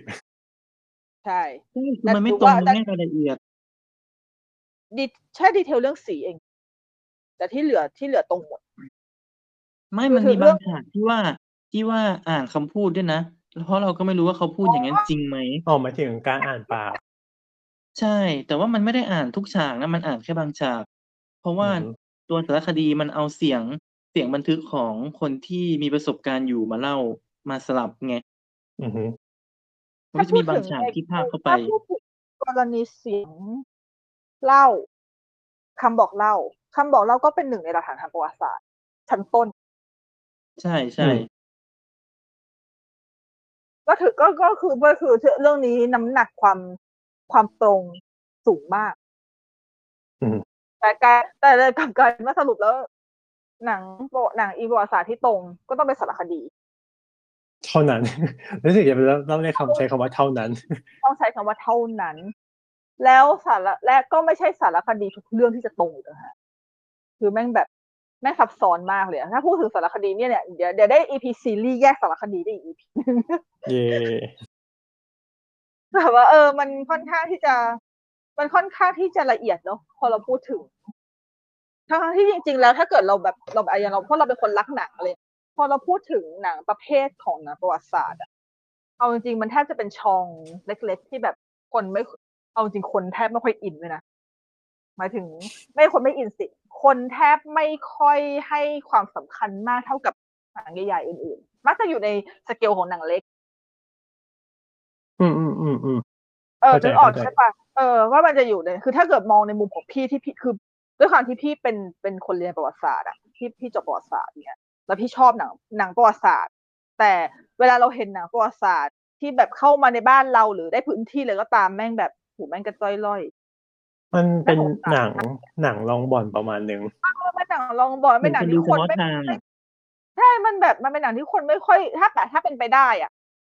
อะถ้าเกิดคนที่ไม่ได้แบบต้องเข้าดูแบบเข้าโรงดูทุกเรื่องอะมันก็ไม่ค่อยมีคนเลือกซื้อตั๋วหนังประวัติศาสตร์หนังที่เป็นลักษณะของอีประวัติศาสตร์เขาไปดูวะ เขาถึงต้องใช้นักแสดงมันเหมือนจะมีสองแบบมาดึงคือ ถ้าถ้าใช่อยากดูก็คือไปดูเลยอะ กับกับไม่อยากดูก็คือไม่สนจริงๆอะไรเงี้ยใช่แล้วบางเรื่องอะไอ้อย่างเมื่อกี้พอปอนยกถึงเรื่องของการใช้นักแสดง พอเป็นบางเรื่องแม้แต่ใช้ดาราแม่เหล็กบางทีไม่งเอาไม่อยู่เลยเว้ยแบบนั่นหนังประวัติศาสตร์เป็นช่องที่ขายยากมากแล้วเนี่ย แล้วพอเรามาคุยกันอย่างนี้ปุ๊บนะ แม่งกลับกลายเป็นหนังที่มีสับเซตเยอะมาก ใช่กับกับมีประเด็นยิบย่อยที่เยอะชิบหายเลยแบบที่ไล่ยังไงก็คงไล่ไม่หมดอะเลยรู้สึกว่า เออโอก็เคเอาเอาทีละประเด็น เอาทีละประเด็น โอเคโอเคเมื่อกี้เมื่อกี้พอพูดเราพูดถึงสงครามโลกที่หนึ่งก็อย่างที่ว่าไปแล้วพอสงครามโลกที่สองที่มันแบบมันโคตรเยอะเลยอันนั้นเนี่ย ถึงจะเป็นหนังลองบ่อน แต่หนังที่เข้าแม่งพูดถึง หนังที่เข้าและและเป็นหนังที่มักจะขายได้ มักจะเป็นหนังที่เป็นเกี่ยวกับสงครามโลกที่สองถ้าจริง ๆ ถ้าเกิดเทียบถ้าให้ชั่งน้ำหนักแล้วอะหนังประวัติศาสตร์สงครามโลกที่สองอะคนให้ความสนใจกันเยอะมากเลยนะกำลังคิดว่าส่วนหนึ่งเป็นเพราะว่าอเมริกามีมีมาส่วนเกี่ยวข้องไหมยังไงนะไม่ถึงว่าเพราะว่าอเมริอเมริการ่วมเข้าสงคอ๋อรามอันนี้คือหมายอันนี้คือหมายถึงเรื่องเกี่ยวกับในแง่การสร้างใช่ปะใช่ในแง่การสร้าง ไม่ถึงว่าเพราะว่า อเมริกามีส่วนร่วมไงทำให้แบบอ่าเอออเมริกาแบบทำให้ซอฟอยากต์พาวจะเวอร์ปเล่าระมาณนึงอยากจะเล่าขึ้นมามากกว่า ทำให้เราใช่ อันนี้เท่าที่ถ้าเอาที่มุมที่พี่คิดเอง พี่ก็คิดว่าอย่างนั้น อืม แม้แต่หนังที่อะอย่างเมื่อกี้พอเราพูดถึงชินเดอ r ลิสเนี่ยใช่ปะอืมเอ่อ หนังที่เป็นหนังสงครามโลกครั้งที่สองในด้านของฝั่งยุโรป เยอรมัน ยิวโปแลนด์อะไรอย่างเงี้ย แต่คนที่ทำไม่เป็นเป็นเป็นคนเมกันเว้ยแล้วก็ตอนตอนจบก็คือว่ายังคงอเมริกาเออมาช่วยเหลือ เออเออก็ไม่แต่แบบหนังส่วนใหญ่ในใน World War II อะก็จะคือจะเห็นได้ว่าแบบอเมริกาเป็นผู้ได้รับผลกระทบ อารมณ์แบบไม่ถึงว่าเป็นผู้ประสบภัยอะ เก็ตไหมไม่ถึงว่าอเมริกาหมายถึงว่าทำหมายถึงว่าพอทำหนังออกมาในลักษณะที่เป็น World War II อะส่วนใหญ่อเมริกามักจะเป็นผู้ประสบภัย ไม่อ๋อด้านใดก็ด้านหนึ่ง ถ้าเกิดสมมุติว่าไม่ได้เป็นผู้ประสบไม่ได้เป็นผู้ภัยร้ายอะ ไม่ได้เป็นผู้ร้าย ใช่ คือถ้าเกิดไม่เป็นไม่เป็นผู้ประสบภัยเป็นผู้ร้ายก็จะต้องเป็นคนที่ช่วย ใช่แต่ไม่ถึงว่าน้อยมากที่จะเป็นผู้ร้าย ใช่น้อยเพราะว่าไอะอย่างไอะ อย่าง Pearl Harbor เนี่ยพอพอบอกก็คือแบบโดนเต็มๆแบบ ฉันเป็นผู้โดนโดนทำร้าย เขาเริ่มแต่ก่อน แต่อันนั้นมันก็คือเขาเป็นจริงๆไง ก็ใช่ก็ใช่ แต่ไม่ถึงว่าในนักเหตุการณ์ที่ไม่ถึงว่าแบบไอ้นะที่แบบทำกับญี่ปุ่นนะก็คือแบบไม่ก็คือข้ามข้ามจุดนั้นไปเลยไง ไม่ได้พูดว่าทำอะไรอืมลงไป อะ เดี๋ยวรอดูโนแลนเดี๋ยวพูดอะไร อ๋อหนังเรื่องอะไรนะโอเปนไฮเมอร์ใช่ไหม ใช่ รอดูอ๋อค่ะ รอดูรอดู อืมมแต่จริงนะ เพราะอย่างในกรณีนี้เนี่ย ถ้าเราพูดถึงว่า อเมริกามักจะเล่าสงครามโลกครั้งที่สอง ในเรื่องของแนว Pearl Harbor ใช่ไหมหรืออฮึอ่า Letter to Iwo Jima หรือ Hacksaw Ridge private lay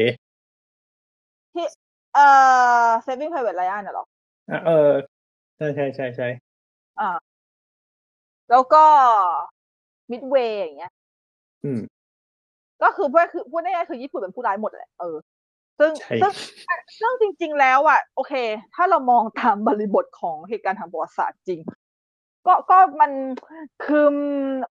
ญี่ปุ่นเป็นฝ่ายอักษะ เราถูกคือคือประวัติศาสตร์ เราสโคบว่าอักษะคือผู้ร้ายไปแล้วไงหมายถึงในในนี้คือในประวัติศาสตร์กระแสหลักนะ อ่า เออเราเราสโคบผู้ไปแพ้แล้วส่งว่าผู้แพ้สงครามมาแล้ว เออใช่ผู้แพ้อืมสงครามคือผู้ชนะเป็นคนเขียนประวัติศาสตร์เป็นเรื่องปกติ คือพี่ไม่ได้หมายความว่าญี่ปุ่นเป็นคนดีเลยไม่ใช่นะแต่คือออ่าอ่าเรามองว่า เอ่อถ้าตามหลักฐานนะโอเค ญี่ปุ่นทำอะไรไปบ้างอะใช่ แต่ว่า อเมริกาก็ไม่เลือกเล่าสิ่งที่ตัวเองทำกับญี่ปุ่นเหมือนกัน ใช่ เออ อเมริกาไม่เล่าว่ามึงว่ามึงไปบอมฮิโรชิมาขนาดนั้นบ้างใช่ อืม ห้ามห้ามเออจอดไปเลยข้ามช็อตไปเลยฮิโรชิมานางาซากิก็คือก็ข้ามไปคือเล่าเลยว่าสุดท้ายเขาแพ้แค่นั้น แต่ก็เอาจริงๆก็ไม่ต่างจากญี่ปุ่น เพราะถ้าญี่ปุ่นทำพีเรียดหรือทำหหนังอิงประวัติศาสตร์หรือแม้แต่แอนิเมชันญี่ปุ่นก็เล่าว่าโดนบอมเหมือนกันแต่ก็ไม่แต่ก็ไม่เล่าว่าตัวเองไปทำอะไรกับประเทศอื่นเหมือนกัน อืมอืมอืมที่นั่นคือก็คือ ประเทศใครประเทศมันเข้าข้างกันนั่นแหละ เวลา เวลาเราจะทำเวลาเราจะทำหนังทำสื่อที่เป็นประวัติศาสตร์เนาะมันก็ต้องเข้าข้างประเทศอื่นแล้วแหละหมายถึงว่าอันอันนี้คือมองส่วนตัวนะไม่ถึงว่าแต่ไม่ถึงว่าการที่เขาทำอย่างนั้นไม่ถึงว่าของฝั่งญี่ปุ่นอะ มันดูมีเหตุผลมากกว่าประมาณหนึ่งในแง่ของว่าแบบเออความรุนแรงอะอือฮึที่เขาสามารถรณรงค์เพื่อไม่ให้ใช้นิวเคลียร์ได้อะหมายถึงว่าในแง่นั้นนะมันดูมีภาพใหญ่ที่มากกว่า ของฝั่งอเมริกากำลังนึกตามอยู่ ยังไงนะปอน คือหมายถึงว่า คือมันคืออเมริกาก็คือทำว่าตัวเอง อันนี้ไม่หมายถึงว่า ตัวเองดีถูกไหมเป็นฮีโร่แต่คนของฝั่งญี่ปุ่นอะก็คือทำว่าตัวเองอะเป็นผู้โดนกระทำไม่ยังบอกว่าตัวเองได้กระทำอะไรมาบ้าง แต่ไม่ถึงว่า เออ ในบริบทของญี่ปุ่นอะ มันดูแบบ ไม่ถึงว่าทำสิ่งเนี้ย มันดูมีความเรียกว่า กว้างมันไม่ถึงว่ามองเนี่ยอย่างกว้างมากกว่าของฝั่งอเมริกา คือเขามีเรื่องของแบบการแบบรณรงค์ไม่ให้ใช้ระเบิดนิวเคลียร์อะไรเงี้ยไม่ถึงว่าอ๋อการสูญเสียปรมาณูอะไรเงี้ยคือ เออมันถือว่ามันมีภาพภาพใหญ่กว่าในการรณรงค์อ่าอ่าพูดง่ายๆก็คือ ญี่ปุ่นน่ะเขาทำเพื่อที่จะสะท้อนถึงผลเสียที่เกิดขึ้น ใช่ว่านิวเคลียร์ทำให้มัน สูญเสียอะไรบ้าง ก็โอเคอืมว่าเขาโดนอะใช่ว่าเขาทำเพราะเขาโดน แต่ว่ามันมันกลับกลายเป็นสิ่งที่ถ้าเกิดสมมติว่า คนทั้งโลกมามอง ก็คือนั่นแหละ อันก็คือเขาสามารถยกญี่ปุ่นเป็นกรณีศึกษาได้เลยว่าถ้าเกิดคุณใช้ระเบิดนิวเคลียร์ความสูญเสียอยู่ในระดับไหน อืมมันจะทำให้เป็นยังไงบ้าง ซึ่งมันคนละเรื่องกับที่อเมริกาทำว่าตัวเองเป็นคนดี ใช่ใช่ คือเลยมองว่าเออ มันมันคนละสเกลสเกลใช่อืมที่ปอนพูดมานึกถึงเกม Metal Gear Solid เลย ยังไงเอ่ยโกรธจะคุยเรื่องเกมกับขฉัอนงแต่ฮิก็เดอโอธิโคบายจิมะอธิบายครับก่อนฮิเดโอโคจิมะเขาเป็นคนทำเกมที่เขาชอบดูหนังใช่ไหมแล้วเขาดูหนังสายลับอะไรอย่างนี้เยอะเขาดูหนังอเมริกาอะไรก็เยอะใช่ไหมแล้วเขาก็เขาก็สร้างตัวละครที่ประมาณว่า ก็คือพระเอกเนี่ยต้องไปหยุดยั้ง รัฐบาลสหรัฐในการแบบสร้างหุ่นรบนิวเคลียร์อะไรเงี้ย มันเป็นเหมือนหุ่นหุ่นยักษ์อะที่ทำหน้าที่ปล่อย ปล่อยจรวดนิวเคลียร์อะไรเงี้ยอือฮึ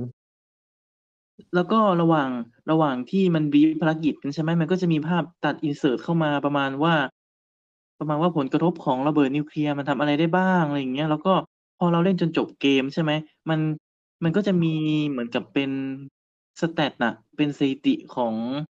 ประเทศอื่น ๆ ประมาณว่ายังมีหัวรบที่ยังแอคทีฟอยู่ในโลกประมาณกี่หัวเงี้ยแต่คือข้อมูลนะประมาณปีหนึ่งเก้าเก้าเจ็ดมั้งเป็นปีที่เกมวางจำหน่ายอะประมาณนั้นแหละอืมก็คือ message ของเกมก็คือแบบว่าต่อต้านการใช้อาวุธสงครามนิวเคลียร์อะไรอย่างนี้เลยแหละ อืม ซึ่งคนทำเกมเป็นคนญี่ปุ่นไง อืมก็ก็คืออยู่ในทุกวงการพอพูดพอพูดถึงกรณีนี้แล้วเนี่ย จริงพี่ก็นึกถึงเวลาเราดูหนังอิงประวัติศาสตร์ หรือว่าหนัง based on true story ที่ตอนจบอะพอแบบเครดิตปิดขึ้นอะมันจะมีแล้ข้อวคมัวานมจะชอบเกิดขึ้นเอมาอมันจะชอบมีข้อความอินเสิร์ตขึ้นมาว่า ปัจจุบันคนนี้เป็นยังไงอะไรยังไง แต่ถ้าเป็นหนังประวัติศาสตร์บางเรื่องเนี่ยพี่ชอบอย่างหนึ่งที่แต่พี่นึกไม่ออกมีเรื่องอะไรบ้างนะก็คือมันขึ้นแทนว่าเหตุการณ์ครั้งเนี้ยทำให้เกิดอะไรขึ้นบ้าง อืม อืมอ๋อเขาเรียกว่าอะไรนะ consequence มันใช่ไหม ผลกระทบเออของเหตุการณ์ในเรื่องเนี่ยทำให้เกิดอะไรใช่ขึ้น ใช่แต่พี่จำไม่ได้แล้วว่ามันมีเรื่องอะไรบ้างแต่มันมีนะหนังที่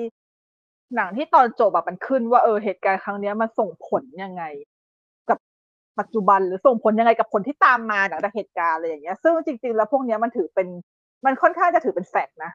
อืมอืมอืมอืม ตอนแรกเขาเอาข้อมูลพวกนี้มาเนี่ยเขาต้องเอาจากข้อมูลจริงอยู่แล้วอืม แม้แม้ในแม้ในเรื่องคุณจะแต่งเติมเพิ่ม fiction อะไรก็ตามเถอะแต่ว่าผลเอ่อ consequence มันต้องเป็นของจริงอืมเออพอพอพี่นุกพูดอย่างเงี้ย มันทำให้นึกถึงว่า การที่มีอะไรอย่างเงี้ย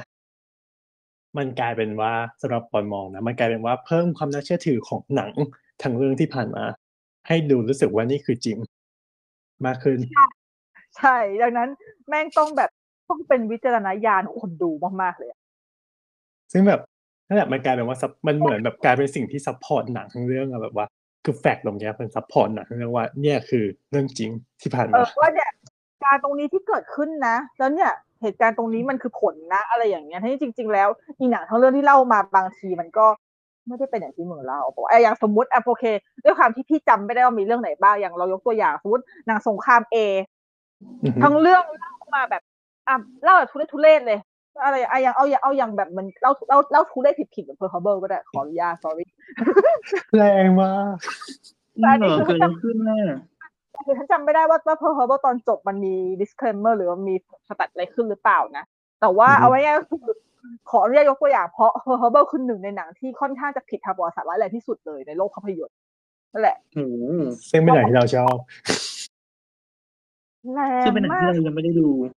ฉันไม่ชอบเรื่องนี้ ฉันดูฉันอยากถีบทิ้งมากเลยแต่ก็มีในเอ่อดิสนีย์พัทนะครับ ไปดูได้ค่ะเดี๋ยวจะขายอีกทำทำ EP ไปดูให้เรียนรู้ทำ EP นี้ยังจะกล้าขายเพอร์เบิลกลัวเธอปี๊บคุ้มหัวไม่อะคือไม่ยังเป็นไรไงตกลงมันเกิดอะไรขึ้น คือพี่จำไม่ได้แต่แต่ว่าแต่รู้สึกว่า Pearl Harbor อะ มันมีเขาเรียกว่าแฟกเช็คทางประวัติศาสตร์จริงๆ พวกนักประวัติศาสตร์ก็ออกมาพูดกันว่าผิดเพียบเลยทั้งในเรื่องของกรณีทั้งแบบทั้งนักบิน ทั้งตัวเครื่องบินที่บินทั้งตัวเหตุการณ์ทั้งทั้งจังหวะหลายอย่างอือฮึทั้งตำแหน่งทั้งทั้งการสื่อสารทั้งด้านวิทยุว่าญี่ปุ่นบุกอันนั้นอันนี้เลยทั้งที่จริง ๆ แล้วคือถ้าเหตุการณ์จริงคือมันไม่มีเคยมีเหตุการณ์นี้เกิดขึ้นเลยอะมันนึกออกปะ เออคือคืออืมเพอร์เบอร์เป็นเป็นตัวเป็นตัวอย่างของหนังที่มึงมั่วเอาไว้ง่าย เออ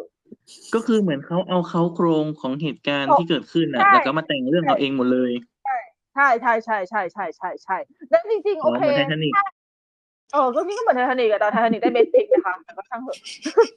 ะ อืมไททานิแต่คเขา Titanic ก็ออกตัวแต่ไทชัดทาเจนนิกไหม อะแต่ไททานิกอะเขาเอาตรงๆป่ะพี่ยังไม่ได้มองว่าไททานิกเขามั่ว เพราะอย่างแรกคือไททานิก มันไม่เชิงเป็นเหตุการณ์ทางประวัติศาสตร์ที่มีผลกระทบต่อมนุษยชาติขนาดนั้น มันเป็นลักษกระณะทบเรื่องเรือใช่ไหมเรื่องเรื่องเรื่องการเดินเรือเรื่องอะไรใช่ไหมใช่อันนั้นกระน่ะทบมันใช่ แต่หมายถึงในกรณีที่มันมันไม่ใช่ลักษณะของสงครามมันเป็นอ่าฮะคือมันก็คือมันเป็นเขาเรียกว่าอะไรโศกนาฏกรรม หรือปะมันมันใช้คำว่าอะไรวะเอออะไรก็ตามที่มันก็คือมันเป็นความสูญเสียที่เกิดขึ้น ในเหตุการณ์เหตุการณ์หนึ่งแต่โอเคมันเบสที่เป็นหนังรัก ซึ่งจริงก็เหมือน Pearl Harbor อะก็คือเบสที่เป็นหนังรักอย่าไปคิดว่ามันเป็นหนังสงครามโลกครั้งที่สองเลยอะไรอย่างเงี้ยเออโอเค เดี๋ยวไปไกล เอาง่ายๆก็คือที่จะยกตัวอย่าง ก็คือเป็นกรณีหนังสงครามเอที่ที่ที่ความมั่วระดับเดียวกับ Pearl Harbor แต่ถ้าตอนท้ายแม่งขึ้นมาว่าอะเนี่ยเหตุการณ์เอเกิดขึ้นมีทหารสูญเสียตึ๊ดตึ๊ดตึ๊ดตึ๊ดลายทำให้มีการออกกฎเรื่องเรื่องอย่างนี้ขึ้นมาปุ๊บเนี่ยนะ หนังแม่งดูน่าเชื่อถือขึ้นมาเลยเว้ยแบบที่ปอนพูดอะใช่ใช่จริงๆแล้วทั้งทั้งเรื่องแม่งมั่วอยู่ดี แต่คำแต่ความน่าเชื่อถือที่เกิดขึ้นช่วงหลัง มันเป็นวิจารณญาณที่คนดูอะ ต้องเอาไปศึกษาต่อเองเว้ยจริงๆแล้วแต่คิดว่าคนดูสักกี่เปอร์เซ็นต์ที่จะเอาไปศึกษาต่อวะมันมันมันยากมากเลยอะไม่เลยนะจริงๆ คือเราไม่ได้อันนี้มันไม่ได้เกี่ยวกับเรื่องดูถูกหรือไม่ไม่ใช่นะอ่าแต่อันนี้เข้าใจคือเราพูดเราพูดถึงประเด็นจริงว่า มันไม่ใช่ทุกคนที่มาดูหนังเพื่อมาเรียนประวัติศาสตร์นึกออกปะคือคนเราดูหนังเพื่อความบันเทิงกันเป็นส่วนมาก อืม แล้วพอเราเข้าใจว่าเขาให้ข้อมูลมาประมาณนี้แล้ว เราก็คิดว่าคงไม่รู้จะไปศึกษาอะไรต่อ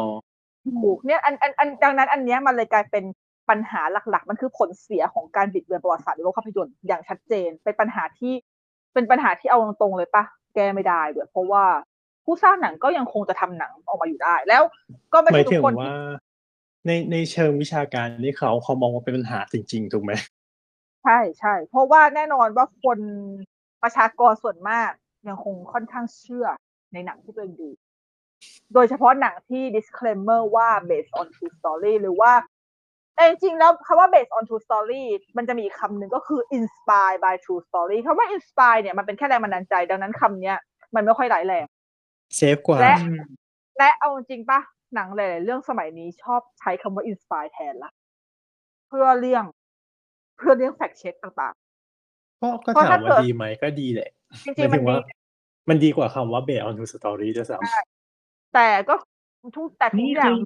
จำมันจะมีหนังเรื่องล่าสุดที่ไม่ได้ใช้คำว่า inspire ไม่ได้ใช้คำว่า based on true story ด้วย ใช้คำว่า a fairy tale from เฮ้ยคุ้นๆนะำ เดี๋ยวนะสเดี๋ยวเปนนะเซอเดี๋ยวร์นะไงอ่าสเปนเซอร์อ่าอ่าเชียใช่ a ใช่ fairy ใช่ tale ใช่ from เลยอะออกตัวตั้งแต่แรกแรกแรกหนัง ดังนั้นสเปนเซอร์ เป็นหนังอิงประวัติศาสตร์ไหมต่แทบไม่เป็นเลยป่ะมันเป็นแค่เหตุการณ์แบบ ไม่กี่วันแล้วก็แบบำแทบไม่เป็นเลย เป็นเอาจริงๆแทบจะเป็นเรื่องแต่งเลย อืมอืมแค่แต่ถ้าแค่เกิดมีคนบุคคลในประวัติศาสตร์จริงใช่อืมแต่ถ้าเฉคนย แต่คนแม่งถ้าคนแม่งไปเชื่อว่ามันเป็นมันเป็นเรื่องนั้นจริง ๆ อันนั้นก็คือวิจารณญาณของคนอะไรเงี้ย แต่แต่สำหรับพี่อะคือเราจะไปเราจะไป เอ่อบังคับให้คนทำหนังทุกคนสร้างให้มันตรงประวัติศาสตร์เลยมันก็เป็นไปไม่ได้อยู่แล้ว เพราะว่าถ้าอย่างนั้นมันเอาตรงมันก็ไม่หนุกปะวะมันก็น่าเบื่อเออมันก็มันมันก็ก็เป็นอะการไรเป็นแบบ docu- mentary ไปถูกมันก็ แต่ถ้าแบบเกินั้ดนสมมเปิดติว่าวิกิพีเดียเอาก็ได้ จริง แต่อย่างนั้นถ้าเกิดสมมุติว่าเราจะสร้างหนังอิงประวัติศาสตร์สักเรื่อง แล้วอยากจะให้คนดูได้รับสิ่งที่มันถูกต้อง แล้วก็ไม่เขาเรียกว่าอะไรอะไม่แบบไม่โปร ไม่โปรประเทศตัวเองอะไรมากเกินไปหรืออะไรอย่างเงี้ย จริง ๆทำได้ไหมมันมีนะหนังที่ทำได้อะอือฮึมีตัวอย่างไหม Full Metal Jacket อืม 987ของ Stanley Kubrick เป็นหนังที่เล่าถึงสงครามเวียดนาม อืมอืมอืมใช่ อืม แล้วพี่ดูเรื่องนี้หลายรอบ แล้วพี่มีความรู้สึกว่า หนังเรื่องนี้เป็นหนังที่เล่าโดยที่ไม่เอาไม่เอา ไม่เอากรอบของว่าอเมริกันเป็นคนดีอะ มาครอบเลย มันมองว่าอเมริกันเหี้ยเลยซ้ำอื อฮึ อืม ใช่ใช่ใช่เออ ที่มัน เนี่ย คือจริง ๆ แล้วพอเราบอกว่า เราไม่อยากจะให้ผู้สร้างทำให้มันดูเป็น documentary เพราะว่ามันกลัวไม่มีคนดูจริง แต่พอกัดพอมาพูดปุ๊บ มันก็มีหนังที่ทำได้ แล้วมันเป็นหนังที่สนุกมากด้วย แล้วมันก็เป็นหนังที่กลายเป็นตำนานที่คนดูแล้วชอบขึ้นหิ้งแล้วทั้งเรื่องก็บันเทิง ไม่เห็นน่าเบื่อเอาก็ทำได้นี่ สรุปว่าคือไม่ขึ้นอยู่กับฝีมือคนสร้าง ใช่ อืม มันทำได้เออแต่จะพูยาดกเนี่ยเออ มันยาก เออ ก็ลองนับดูว่ามีใครสามารถทำอย่างนั้นได้อีก น้อย แล้วจริง ๆ คนที่ทำได้จริง ๆ กับมีอยู่ไม่กี่คนแล้วหนังอีกเรื่องที่ทำได้ก็จะก็จะจริง ๆ มันก็มีอีก ไม่ได้อีกเรื่องนะไอะอย่างสตีเวนสปิลเบิร์กเนี่ยสตีเวนสปิลเบิร์กเขาค่อนข้างชอบทำหนังอิงประวัติศาสตร์ถูกปะเพราะอะเขาทำ Schindler's List Schindler's List เนี่ยโอเคอาจจะตายตอนจบหน่อยแต่ว่าแต่ว่าทางเรื่องที่ผ่านมา ถามว่าทำดีไหมทำดี fact check ดีเขา เขาค่อนข้างละเอียด แล้วก็อีอืกอฮึเรื่องหนึ่งที่เป็นเป็นที่เป็นงานอิงประวัติศาสตร์ของสปิลเบิร์กแล้วพี่ชอบ คือ Bridge of Spies อ่าอ๋ออ่าอ่าแสดงที่เป็นที่เป็นสงครามเย็นทอมแฮงค์กับใครนะ อ่าบิลมาร์คเลเลนนั่นเหรอ Mark ที่ Mark Rylance Mark Rylance ได้ออสการ์สมทบชายยอดเยี่ยมจากเรื่องนี้อะอ่าอืมเรื่องนี้ก็เป็นหนังที่ที่ดูแล้วมีความรู้สึกว่าเขา ค่อนข้างทำออกมาได้ตรงกับตรงกับภาพรวมของบรรยากาศจริงในช่วงนั้น โดยที่แบบไม่ได้ไม่ได้เทน้ำหนักไปให้คนใดคนหนึ่งเป็นตัวร้ายอะอือฮึ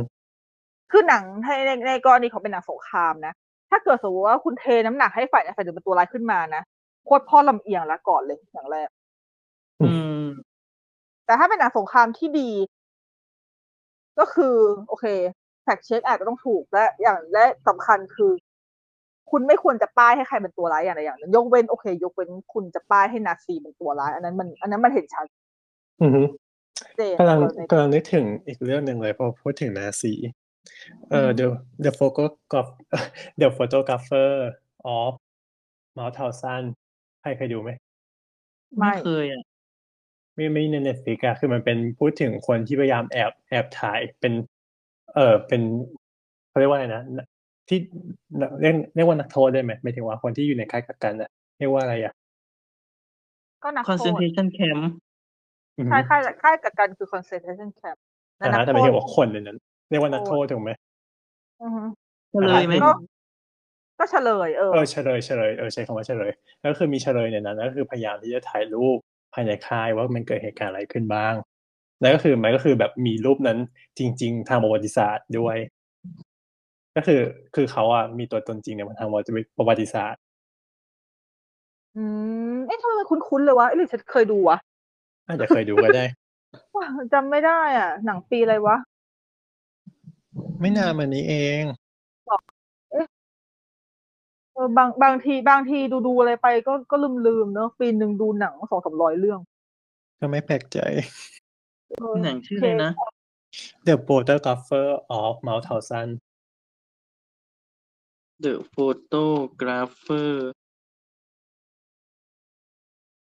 อะถ้าอย่างเงี้ยอะโอเคดูก็ถือก็ก็คือก็ของก็ถือว่านับ Mauthausen ถือว่านับว่าปอนปอนเคยดู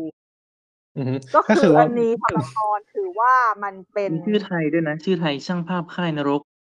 อือฮึคือมันหนังค่อนปีข้าง2018หมายถึงว่าแบบ ไม่ได้มองว่าใครแบบเป็นผู้ร้ายสุดขนาดนั้นยกเว้นนาซีแต่หมายถึงว่าก็คือ มันค่อนดูว่าค่อนข้างตรงกับประวัติศาสตร์ อืมอ่าฮะอืมดังนั้นก็เลยสรุปได้ว่า หนังที่จะตรงกับประวัติศาสตร์ แล้วทำให้มันสนุกแล้วมันก็เอนจอย มันก็ทำได้มันขึ้นอยู่กับสิ่งที่ผู้สร้างอะนะอืมอือฮึโอเคจ้ะ พูดถึงแล้วไม่งทำเออมันก็เลยกลายเป็นเนี่ย ก็มีแค่มีแค่สปิลเบิร์กเนาะมีแค่มีแค่สปิลเบิร์กเหรอสปิลเฮ้ยสปิลเบิร์กทำสปิลเบิร์กทำลินคอร์นอะลินคอร์นที่ Daniel Day-Lewis อะเอออ๋อเรื่องนึงโคตรดีเลย ละเอียดยิบละเอียดละเอียดจนจะหลับเอาจริงใช่ๆคืเอออนี่ไม่เกี่ยวอยู่ดีก็ผุดขึ้นมาในหัว หนังเรื่องสามร้อยเป็นหนังประวัติศาสตร์ไหม เป็น เป็นจริงเหรอ เป็น เป็น เป็น ว้าว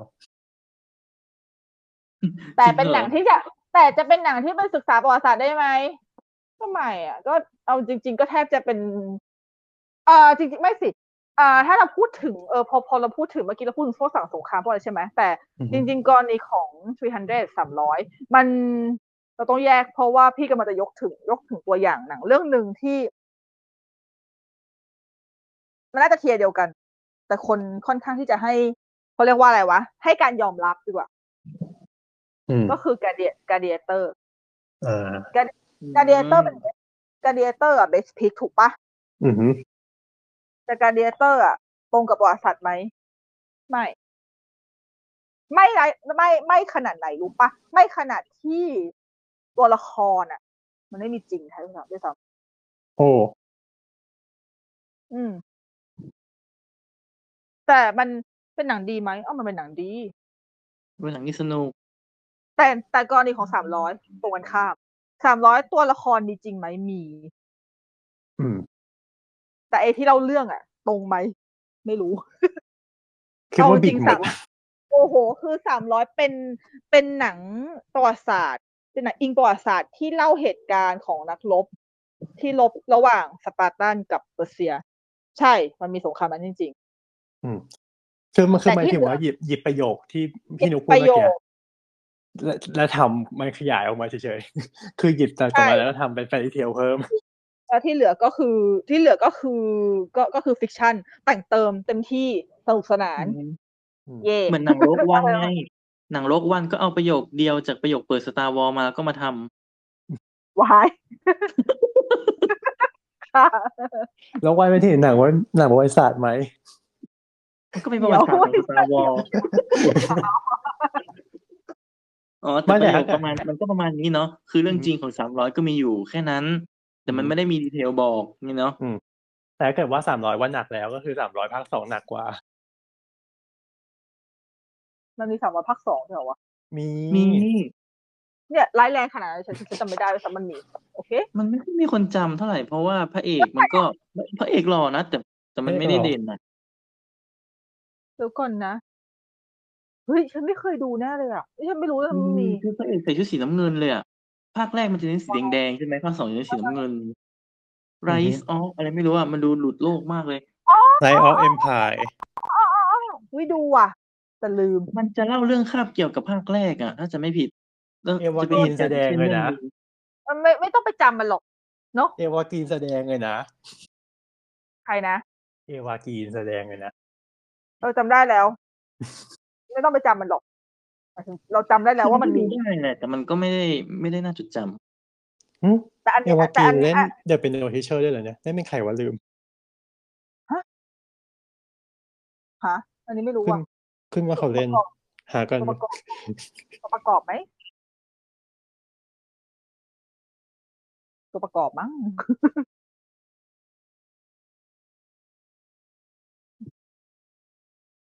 ประกอบประกอบเลยอะตายแล้วก็ไปย้อนดู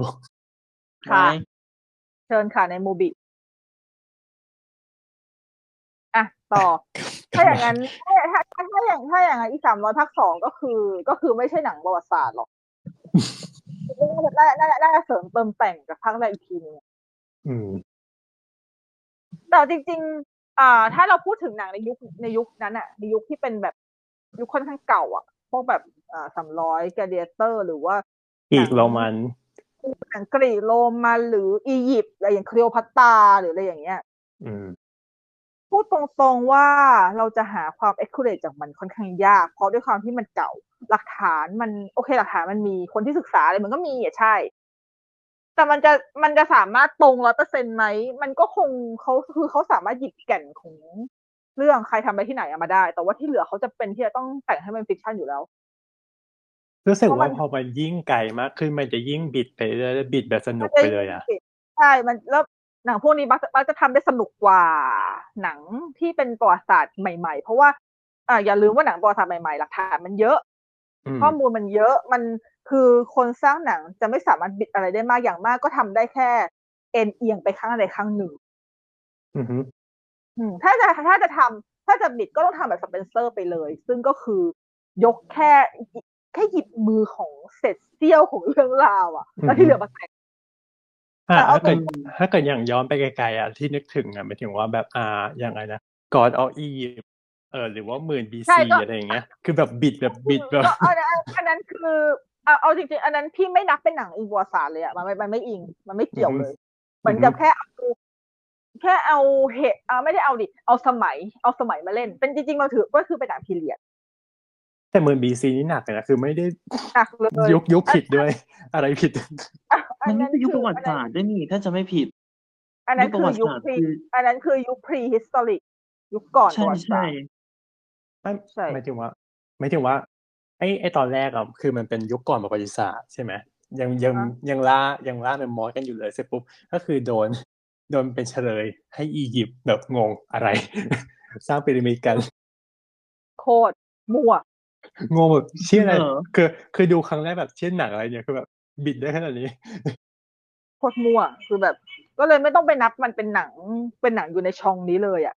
อืมเป็นหนังเป็นหนังที่แบบว่าไม่เกี่ยวกันเป็นคนละโดยตรงคนละโลไปกเป็นฟิกชันโดยตรงฟิกชันมัวด้วยดูแล้วแต่ร้องไห้เอออย่าไปดูมันเลแต่ยเคยเออแต่เคยมีคนหนึ่งนะหมายถึงว่า เคยเห็นคนหนึ่งว่าเขาชอบหนังเรื่องนี้มากแต่เขาเป็นคนแบบ สายประวัติศาสตร์ ก็เลยงงว่าฮะคนสายประวัติศาสตร์ทำไมถึงชอบหมื่นบีซีวะอ๋อเรารู้ว่าหมายถึงใครเรารู้ว่าปอนหมายถึงใคร อืม คนนั้นแหละเขาเขาพูดเขาพูดบ่อยมาก พี่นุ้งไม่รู้จักหรอกเออโอเค ไม่เป็นไรไม่ ไม่ต้องรู้จักกันก็ได้อือฮึใช่คือแบบเขาดูเป็นสายที่แบบว่าแบบเถนตรงอะเขาแบบไม่ถึงว่าแบบประวัติศาสตร์แน่นอะไรอย่างเงี้ยอือฮะแต่เขาชอบเรื่องนี้มากเออแต่เขาชอบเรื่องนั้นมากแบบ งงแต่จริงๆแต่จริงๆมันจะไม่มันมันมันมีมันมีอีพวกชอบประวัติศาสตร์สองแบบเว้ยประเภทพวกเรียนประวัติศาสตร์กับประเภทชอบหนังอิงประวัติศาสตร์อือฮึอีพวกชอบหนังอิงประวัติศาสตร์บางทีไม่ได้เรียนประวัติศาสตร์อืแต่มชอบมันเสพแล้วง่ายในแง่ของว่าดูหนังดูชอบหนังแบบประวัติศาสตร์แล้วชอบพันดูธะฉันไม่ชอบอ่านดูหรอวิกิพีเดีย เออเออเออเออ